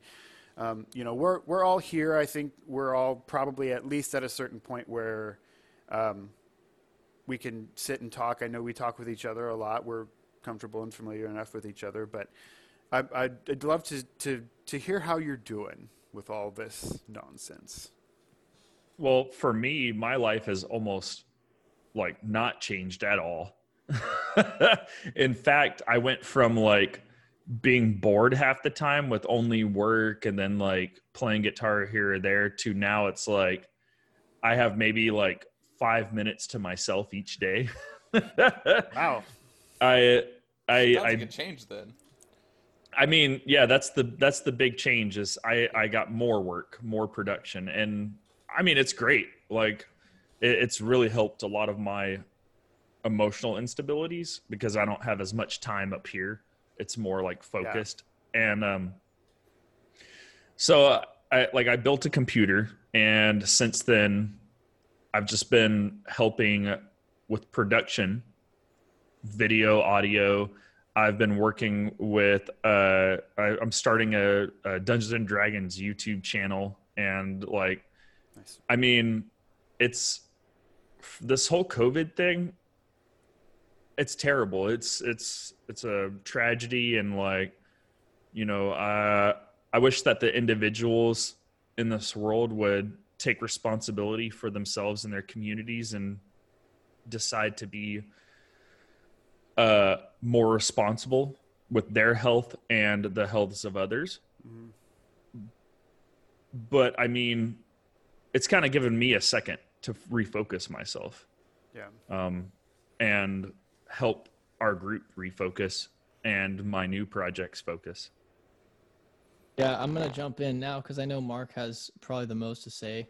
Mm-hmm. Um, because he he works in the music industry, um, and I know I know yeah. Anyway, so yeah, for me, you know, I I lost a lot of students like you, John, and uh, it was hard. Like I mean, um, I can't get unemployment. I didn't get the stimulus checks, you know. Uh, so, like you said, it's very it was very emotionally taxing, and it, it was easy to get into this dark place. But I think that like at the same time, it kind of gives me it makes me think about like what can I do now, right? You know, because I a lot of those things are out of my control, um, and like it's easy to feel sorry for yourself when you're broke as fuck, like you know, really broke, broke yeah. and you can't go see the people you love, and you can't go hang out at the bar or whatever. You can't go to a show. You you can't do anything you want to do. But you know, there's also like all this. Yeah, yeah, you shouldn't. Yeah. Okay, fair enough. Yeah. Uh, I guess in my head, like, just. Right. Well, you're a you know. you're a compassionate person, so. Right. but uh, you know, and and there, it's easy to think about yourself and and your situation when you know. My biggest COVID scare was like my girlfriend and her family and they were okay yeah. you know um, i had to get tested and everything and i was worried about my family but we were all fine and i know that's not the same for a lot of people so um, it's easy to, to feel down about it so i think i've i've figured out I, I don't know if it's this learning process that i keep talking about that um, i'm i'm just like for me personally it's it's kind of like robert was saying more like looking to the future, um, getting out of that negative space. And, and now I'm just like focused on what can I do now to, to fix my situation? What can I do now to, to improve myself for tomorrow? Um, and that kind of stuff. So I, I'm, I'm feeling like overall positive generally. Uh, not that I don't have my down moments, but uh, looking forward to the next thing for for me, um, in spite of um, the ease with which you can fall into that pit and and yeah I, it is one of the things that that comes from uh, this this particular tragic ongoings is that it a lot of us are sort of able to to, to medicate i guess is a good word for it um, things in our life that are really not sustainable if we're at a job we hate, man, okay, I'm going to go drink every night. And I'm going to hang out with people. I'm going to go drink with people that I like to, to get rid of that negative feeling that I've had. I hate my job. I hate my job. I hate my family. I hate my wife and my kids. So I'm going to go drink every single night. Um, and you know, unfortunately, it's not it's not great for everyone. It's not a moment of growth for everyone. Those particular extreme uh, circumstances, probably not. But um, you know, if you're un- unhappy at a, at a, job, maybe, uh, and you can't go out and socialize, you, and you really sit and think, we've been forced to to sit and be like, is this sustainable? Is this something that I've grown past, but I haven't been able to practically move out of? And that, that sort of forced introspection, I think, is making a lot of people realize uh, there's things in their life that they can, they need to, and that they can improve. Um, you know, and some people are finding, wait, I'm way more creative and entrepreneurial than I really thought I was. I'm going to start an Etsy shop where I make uh, mittens for hamsters. But they never would have done that if they were still working, you know, 46 hours a week at Best Buy making $6 an hour. Like, you know, it, it's, it can be a time of growth and it doesn't necessarily have to be because that's, you know, a lot of people are like, well, well, I have all this time now. I should be growing but that's not really how life works either. But it, it, it is, I think, an opportunity for, for some folks. Um, I mean, I've learned how to stream and operate some video equipment, and uh, you know, it's it's a, still a process. But I've learned that I can do it with stuff I already had. Um, I think I think a good word is catalyst. You know, yeah, like it's been a catalyst for growth for some people. And I think that just like that's definitely at least my situation. Yeah. Yeah. Well, um, What about from Kevin? I'm gonna know. Yeah, I'm just gonna say, what, what's a what's a gigging bass player? What's you know what's your what's your day to day life? Is it you know similar to how you had it? I know you probably had to take some time off, but you know what's what's it like? Um, it's um, been different. Yeah, had to adapt to certain things differently. I mean, Wow. like what you had mentioned, I definitely uh, went through like a two month phase where I just like completely like checked out and stuff. Just like fear with the unknown mm-hmm. kind of set in. Um, I guess on the bright side though, I have had to like learn how to record myself and actually have it. That's I guess been a plus.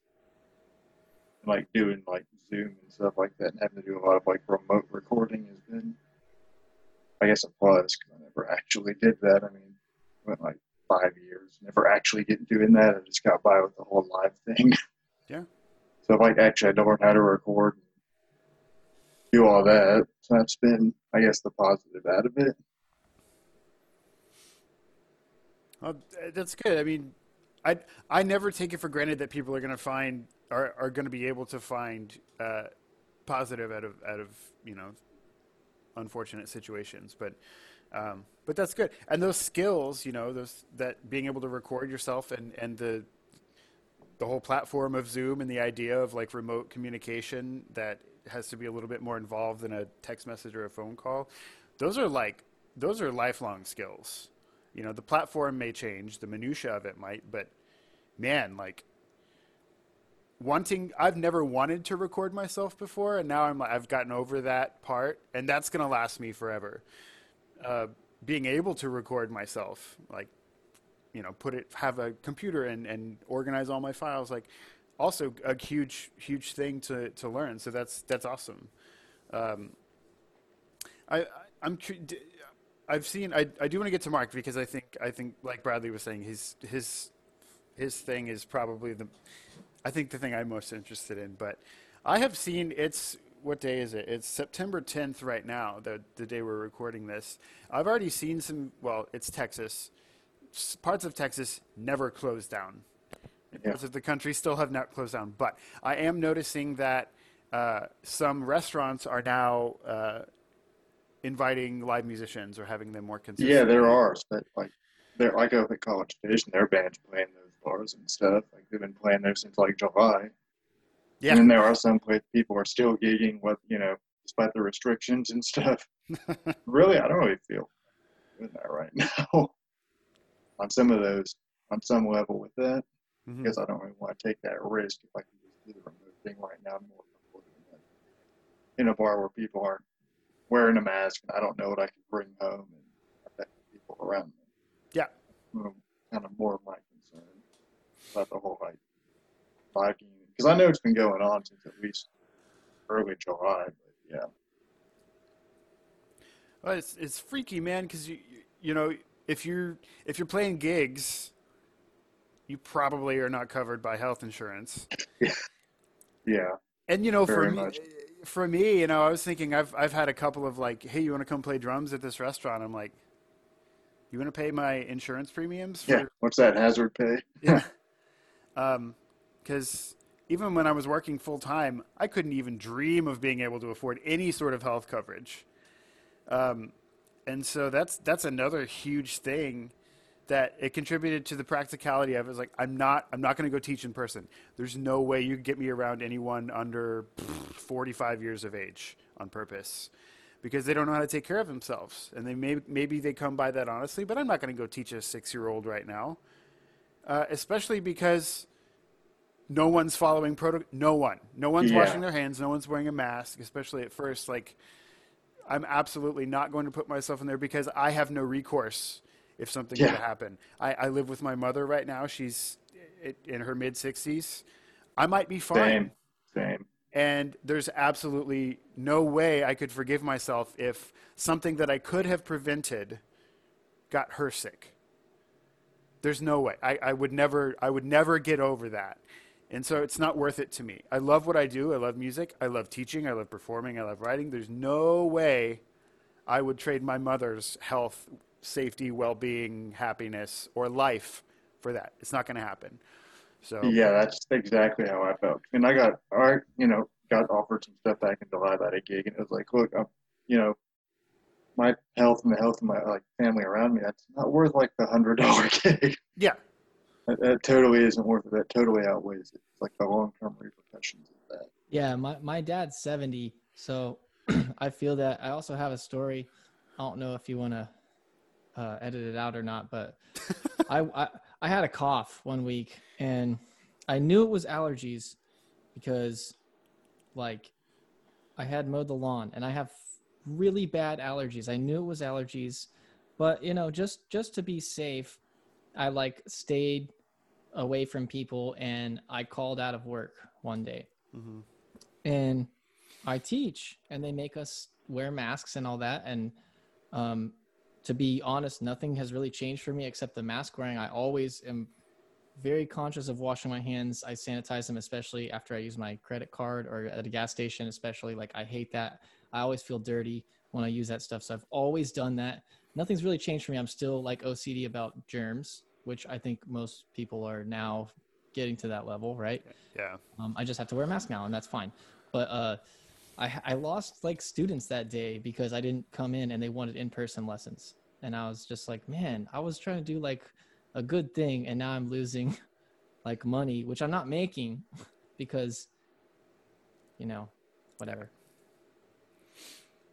No, that's a that's a a practical consideration, and it makes it, it's it's one of those things that it's like okay, is what I'm doing sustainable? If I have if I take one day off and I, I actually lose future income for that, you know, not. I think that everyone should always be uh, conscientious of what they're doing. And you know, if you if you listen to this two years later and you're wondering, man, do I want to keep teaching? Which I, which, and a lot of people ask themselves that question. Say, absolutely, I would never do anything else. And awesome. But if you didn't ask yourself that question, you just kind of go through blindly, like, but you know, for me, I asked myself that question, and they were like, "If this is going to be your only income, is it worth it? Is the risk worth it?" And I said, "It's not for me. I, I, I love teaching. You know, I love I love helping people get better at what at music and you know become better people through musical training. But you know, I decided it it, it wasn't worth the risk for me right this second. You know, when things change, maybe different. But I think it's always good to scrutinize that and." Um, it it sucks that I, but we we definitely we lost students. That's it. When when something happens like that, uh, you know that income is volatile in that way, and you know month to month it can even still be volatile. So I don't know. That's why people sack groceries and pour coffee, I guess. But but yeah, that that's you know that's totally relevant. Um, so, Mark, you work at, you work in the biz, man. I think you work in you know show business and, and music, live events, uh, venues, and that. So, um, and I know that you've you've sort of been able to talk about this because it's it's interesting for people, um, and it's it's a very broad thing, and it's it's public, and it's I think it's probably more scrutinized than than really anything other than like the restaurant industry. So what what's what's your life been like, man? Uh, I mean it's it's been it's been done. Like there's been nothing to do. Uh, our you know the live event industry is completely destroyed at this point. It's uh, there's nothing that can really happen. I've seen some really good things happen here and there. I've seen some production companies make really smart decisions and uh, kind of pivot into different directions. Uh, I've seen, you know, one staging company pivot into being like, hey, if you need to make medical triage, like, here we go. Like, we can create our stages and fully power this whole thing, like this 1500, wow. you know, patient medical temporary hospital mm-hmm. and we can do it for this you know and that you know that can create jobs but it's it's very it's short term right. you know in reality because it's like once it's built and it's picked up and it's put together it's like you're not going to be there to maintain it's it's going to be running by, by itself. You might have an electrician around, but that's about it. But you know, with everything else, you know, live music wise, like it's it's been done. Like I've seen a lot of cancellations or postpones, uh, postponements of a lot of concerts and festivals. You know, I work both in, you know, multiple venues in Houston and also like in festivals around the country. You know, and I still remember, and I know the guys saw like me kind of lash out quite a bit. You know, when it first started coming down, because they weren't being hit just yet. Yeah. Uh, it was like mid March, and I remember like I was done with, you know, Jill Scott, and the next day I, hear I get a text or an email saying, "Hey, so this Friday's shows are canceled, and Saturday's shows are canceled, and Sundays are too. So you don't have anything to do. Maybe we can come back a couple weeks." And the next thing I know, I see a couple weeks to maybe towards the end of the month to uh, hopefully by June we should be back. And then now it's like, I'm sorry, we have to cancel every single fucking thing. Yeah. And it was it was hard, you know. Like I I remember I was still a week and a half before I was supposed to leave for Vegas um, to be there on April 1st to start working, and I still hadn't gotten confirmation about my flight to be out there. Mm-hmm. Um, and everyone was kind of just it was just all low rumblings and nobody nobody really having an answer. And then it was the week before I was supposed to leave. You know, I got a you know an email saying I'm sorry, like we have to cancel this uh, this event, and you know, I'm like okay, that I, I get it. And then two days later, I get another email from another festival saying, hey, we're also canceling ours. Like we're gonna have to do it next year. And I I remember telling the guys, and I felt really bad, you know, at the time. Uh, because the guys are like, dude, it's not that big of a deal, and it's like I literally lost like fifteen thousand dollars in the Yeah. span of a week Mm-hmm. of future money that was supposed to be there, that was supposed to help me push into the next thing for next year, or to pay off the rest of my car, or to do this and do that, and like start settling my debts and start moving on, you know, from you know living in one place to another, and it just like was each one was just disappearing one by one, and I I hit like a major depression. Yeah. I didn't want to talk to the guys. I didn't want to, you know, I was lashing out at them more than anything else, and I just asked for patience at that point. I was just like, please, give me a, a little bit of time to like re, just reconfigure what I need to do. I Mhm. need to figure out where income is going to be coming from for a while, and I need to kind of focus in now. And so it took it took a while. You know, unemployment helped a lot, but you know, it's it's a short term solution for, you know, a a gushing wound, Right. basically. Yeah. you know, it's, a band aid. it's a it's a total band aid, and, and the worst part is that like at this point, with our industry being the way it is, like we could just lose the goddamn leg. In Yeah. comparison to you know, getting a scar. Right. And uh, you know, so it, it, it kind of sucks to watch happen. You know, there's it's really the people that are going to be affected. You know, a lot of people are kind of worried about the artist, and it's like, no, the artist will be fine. They will figure something out. If you look right now, look at Travis Scott. He's figured something out over this whole situation. Has been featured in Fortnite the way he has, and made Yeah. money doing that. Now he's got the Travis Scott meal at fucking McDonald's, and it's lit. It's fucking stupid. Oh, and it, is but it- it's just. Is it lit, Mark? It's what it, that's what they've been telling him. It's like, oh, it's Oh God, that's actually a. because that's a part of one of his songs in sicko mode because it's lit, really loud. So kids, of course, when they go to order it, they said, "Yeah, lit." it's lit." I don't know what that means. It's fine. I'm a I'm victim sorry. of marketing and I don't even know it. I know. It, well, and like that was the that's the funny thing is like, you know, he he's gonna be fine. What's gonna suck is the production manager that worked for him, or the personal assistants that he had, or his lighting uh, designer, his stage manager, his multiple people he had on a crew. That those guys are the ones that are gonna get fucked in the end, and those are the guys who, you know. I, I've heard lots of different people say like, well, just find another job, and it's like this is not a job anymore. There's something different when you're in this industry. It's it's a career. It's a lifestyle. It's a lot of things. And to just be told to flippantly like just do something else it's it's, it's not the same. You know and Well, not uh, only that, but like it's not like you know, there's a ton of jobs going away. It's not like somebody Yeah. like that can just move to another. They have a specific skill set. They can't just move into something else, especially if something else isn't hiring. Exactly, and, and that's ridiculous. And, and, that's the thing is that other companies are also just not having those openings anymore because that's the way they can save money because they're not making money like they used to. You know, it's it's a it's a very strange situation of like people wanting to get back to normal but there's no normal to get back to just yet. And yes, yeah. there are jobs that you know come into play every single day, but you know, I do feel that if you're not happy doing those type of things, then why do it? Why torture yourself? They've seen me torture myself in public storage. Mm-hmm. They've seen me, you know, just not be happy in those kind of situations. And yeah, as stressful as you know the industry can be, I would not not do that do that ever again. I would go back every single day if I have to push a fucking case uphill for mm-hmm. you know hours on it. I, I don't care. I love it. Yeah. You know, and so like I said, it, it hit me super hard. Got super depressed. Um, it um, helped me start looking inward and start doing things I haven't done or mm-hmm. wanted to do, but just never had the moment to do it. Yeah. Uh, started taking like photography a little bit more seriously with Polaroids and mm-hmm. like having fun with that. Uh, started reading books, which I haven't done since college, maybe. Mm-hmm.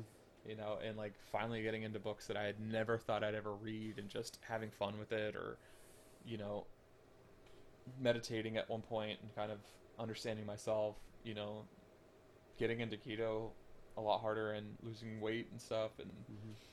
you know, so there has been like a personal change and like a personal um, just growth, but at the same time, it just sucks not to be doing what I really want to be doing too. You know, by you know seeing a lot of the the coworkers and fa- friends that I have in the festival festival business and the live industry business, and trying to uh, go for that again.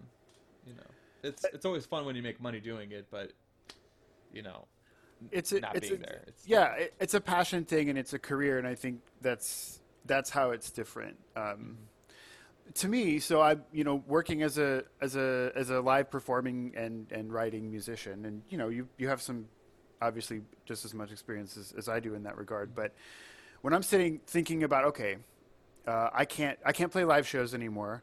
I can write music, but no one's going to be able to play it right now because we can't have enough people. You know, what what am I going to do now?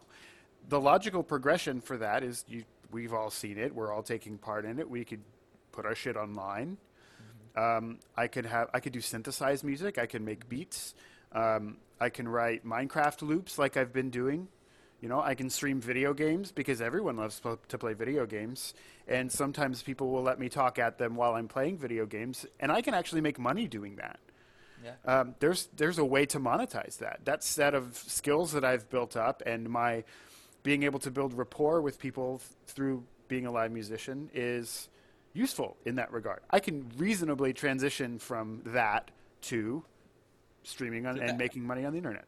Yeah, exactly. I've seen people that were some of my closest performing uh, musician friends go into real estate, go into insurance sales. Again, the people thing, working with people, totally reasonable transition. But have what are what are people doing? Like, are are people able to to sort of make any sort of reasonable transitions into? I know you, it's it's not as easy to just find a job, and I'm not even talking about acquiring that and and making that sustainable. But what are what are people? What are your what are your friends talking about? What are they doing? What are they doing to kill time? What are they? Are they able to find work? If so, like where? Where where can someone with live uh, event experience ma- make some headway? That's the interesting thing is that I think a lot of us have gotten back to what we've done in the past. So like I I know that there are still some friends that like they'll go back to being a barista.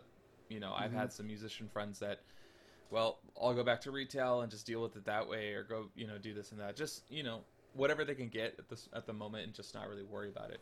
I've seen some friends in the festival world where like if like they've been in this office for so long and now they're they're going and transitioning into something else and it's like either they find another group that hasn't been completely like destroyed and they go and they work with them and and still strive and still thrive with them or they're now on, on, on unemployment and they're just waiting and they're just like well, this is all i can do i have money saved up and now i'm you know saving this money too but i can't do anything else because i don't want to and right. I don't blame them you know they they've also done this self-exploring and stuff i actually have one friend who uh, he works in site operations that you know i would kind of help with a lot uh, and you know he ended up going into working with fema and working with contracts with them. Wow. And it made sense. And for him, he's like, it's new experience, and I'm learning on the on the job because I've never welded before. I've never built these type of things before in my life, mm-hmm. and you know now he has to learn how to do it, and it helped him out, and it's it's only going to make him stronger when he comes back to the to festival world because honestly, I think maybe nine out of ten of those people are going to come back in reality. Like, there's going to be a lot of people who might just get over it and move on. But if once the day that they announce, hey, we're putting this on, everybody's going to come back. Yeah. Everybody that can come back will come back because they don't want to. They don't want to leave this kind of work. It's we don't do it majority of the time for the money. The money's great, but like we don't do it just for the money. We do it because it's unique and it makes sense for our lifestyles. That's it. But the other thing I really got into was baking. I don't understand that, but I really have been falling in love with baking, and it kind of cracked me up because at 31 I started understanding that better and liking it. in comparison to kind of thinking like of like Dr. Lane. One day he had opened his uh, studio after a summer, and he came in and he's like, "Guys, I made cookies." And was just so we all started laughing because like we didn't get it. We're all 18 to 22 era, you know, and like yeah. we didn't get it. We just thought it was funny to hear this man tell us I made cookies, and he was all excited about it, and he made all these different things, and then like I started doing it. I made my cookies, or I made you know jam, or I made all these other things, and I started realizing the life lessons in doing that itself of just like creating in this way. Yeah. You know, I'm not creating music all the time or that much at all nowadays, but mm-hmm. creating in this d- different spectrum like has been fascinating to me and it's been fun to do and at the end of the day I get to eat. So and it always makes me happy. That's the high reward for me is to eat. But man, now I want cookies. Uh, I don't know if I got a batch for you or not. We need to have we need to have a, a Rogues Among Us uh, bake off where uh, Mark bakes five things and then we all get to try each one. Yes. You thought I was going to say that everyone bakes something, but no, just Mark. I was smart on your point. so, I mean, that's just Mark baking and us eating. That's not really a bake off. well, we could still call With it himself. that, though. We could do a Rogues bake sale. Oh my god. I could. think that would be. Uh, and we could call amazing. it "Let's Get Baked." Look at Robert. Look at Robert. I put Robert to sleep over there. nah, nah. We we good. We. I have a feeling like my backdrop's gonna fall on my face, like around. It doesn't hurt the video. It'll go viral. Definitely adds entertainment value. Yeah. Thanks. We're entertainers, right, Robert? I'm so glad, we're good. I'm glad to know that y'all are willing to sacrifice my face for the entertainment value. Sacrifice the drummers first. Shit. Actually, no, it's usually it's usually the bass players. True that. If they're there at all, I mean, it's whatever Raw wants. Sacrifice to Ra. Not Rob, but Raw. Ra. The puppy. The puppy. Um. So we've uh we've we've graced the two hour mark. Oh. Which is a good thing. Um, and I think there's there's a lot of uh, there's a lot of compelling thoughts. I mean, anytime five people get together, I, I think it's it's always going to be interesting. But um, you know, if there's anything you guys want to kind of say in summation, um, I will I will just say that like it's cool to get a little bit of insight on a group, like I said, that I've I was a fan of for quite some time, and now I'm I'm lucky enough to be a, to a part of and get to play music and write music and create things with you guys. Um, I'm I'm super excited. I'm more excited even than I was, you know, when when I first heard that you guys were, were thinking of having me on. And the more I learn, the more I know, and the more that we kind of hang out and do stuff together, um, the, the the cooler it is, I think. Um, which is good because that's not always the case. There's things I've been super excited about, and then I get you know into it, and I'm like, this kind of sucks a lot, and I really don't want to do it anymore. Um, I, I, immediately regret this. yeah. Well, what is it uh, from Arrested Development? I made a huge mistake. yeah. But do, do y'all do y'all have any any final thoughts or anything else you want to you want to kind of talk about before we wrap up? I think uh, really just be aware that we're making some big pushes on social media, especially on YouTube. So if you guys aren't already, please go check us out. Just search Rogues Among Us. Uh, we are putting up like new videos. Seems like much more frequently than ever. Uh, we recently just put up a cover of Life Will Change. We're doing something else. Uh, maybe in line with uh, the the Amazon show The Boys pretty soon, right? Perhaps. Hell yeah. Then perhaps. Yeah, we have a we have a Daft Punk cover we're working on too, and then we have some original stuff as well. So I mean, if you guys aren't already subscribed, you know, follow us on YouTube because there's gonna be some cool stuff. And then Brad does some awesome, amazing stuff on Instagram for us. Um, we're on pretty much every social media platform, but like YouTube and Instagram's pretty big for us right now. MySpace. We should get back on MySpace. Yeah, we've got a. Hey, we've got MySpace a is of, great. We've got a lot of new subscribers on our YouTube channel, um, and we're trying to do more content for our existing fans and um, for our new fans that we will have soon, and uh, just trying to show more of of who we are and what we can do um, and then we'll have some new material at some point in the future too that's original. Yeah. And honestly, like, other than, like, the Rogue stuff, you should check out Brad's new stuff he's doing on his own. He's been putting out a lot of his own music.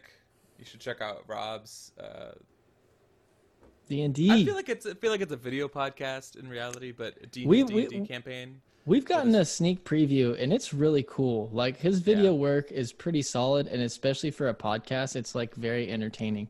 It really is. It's uh it's called Spell It Out. It's fucking hilarious. It's, it's gonna uh, be out oct- in October, right? October first.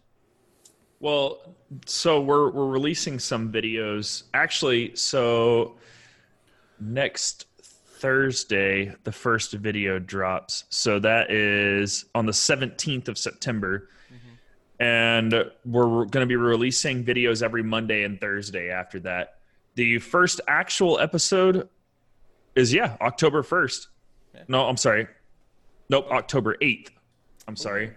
Um so that'll be the first episode of High School D&D and the really cool part about that is it features Houston artists as the soundtrack. So we have Mark, we have Brad, we have uh, Risky Ray, we got Dr. Paul Garza. So you know it's it's pretty cool, like being able to feature all these Houston artists on a D and D channel and get to show off some of their chops. Yeah, oh, absolutely is. Uh, yeah, other than that, you should go to the best little drive-in in Houston if you live here in Houston. Hell yeah! We have uh, shows basically Fridays and Saturdays. We're trying to show off as much as we can. Uh, I think we're, we're actually in the process of moving over to Raven Tower, which has been pretty cool. Mm. So we're gonna have a lot more going on over there. Uh, but the big thing that I've been helping with them is just featuring local artists, you know, uh, as basically like the trailers instead of having trailers for movies. So it's been kind of cool to be able to help the Houston scene, and at such a time when like there is no way to perform safely, mm-hmm. right? You know, uh, so it's yeah, we're, we're gonna do everything that we can as individuals to support our friends and fam, you know, and ourselves as well in this type of situation. So that's all I got to plug. Yeah, I'm gonna. So I'm gonna. Well, Kevin, do you have anything to plug? Do you want to? Nah. Okay. Well, I mean, if you have if you have a safe or safe or remote gig, hire Kevin to play bass. He's a badass bass player. Uh, we don't want anyone to come to harm or danger.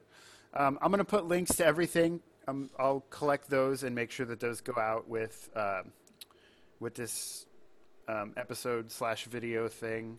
Um, if you all, uh, I, I, mentioned it earlier, I stream World of Warcraft and um, Minecraft now, and music composition, and sometimes all three at the same time. That was a really weird and really long night. So, but if you guys want to come check that out, uh, you can find me on Twitch at um, uh, Ornith Music. Um, Ornith Music is kind of my brand for everything. So if you check out Instagram, Twitter, Facebook, I'm all on there. Um, i do mostly music stuff, but I'm like I said earlier, I'm kind of working into video games. So um, check check all of those things out right now. Like, I don't want to sound too beggy, but please help your musician friends and your live music friends and your friends that are in bands because um, we we do need help right now. Um, and so think about it. Think about what a day would be like without music. And the the longer we we go as musicians or as members of a band or as content creators, the longer we go um, or the more days we have in a row where people aren't, you know, aren't considering us and thinking about us, the closer we get to the point where there's not going to be new music. There's not going to be new YouTube videos. There's not going to be new feature films. There's not going to be new TV. Um, and nobody wants that. It's, it's part of our life. It's part of our culture, as it should be. Um, so support your artist friends. Um, you know, uh, share this idea, share everything. It's it's it's really easy to uh, forget that, but send it to someone. Send it to someone you know. Send it, post it somewhere that you don't know. Um, you know, if if you would please help us out um, because uh, we're entertainers and at heart, and we love making things for people, and we need people to make them for. So, I would that would be my my closing thoughts. Just you know, help us out. We love yeah. you, and help us out. Help us.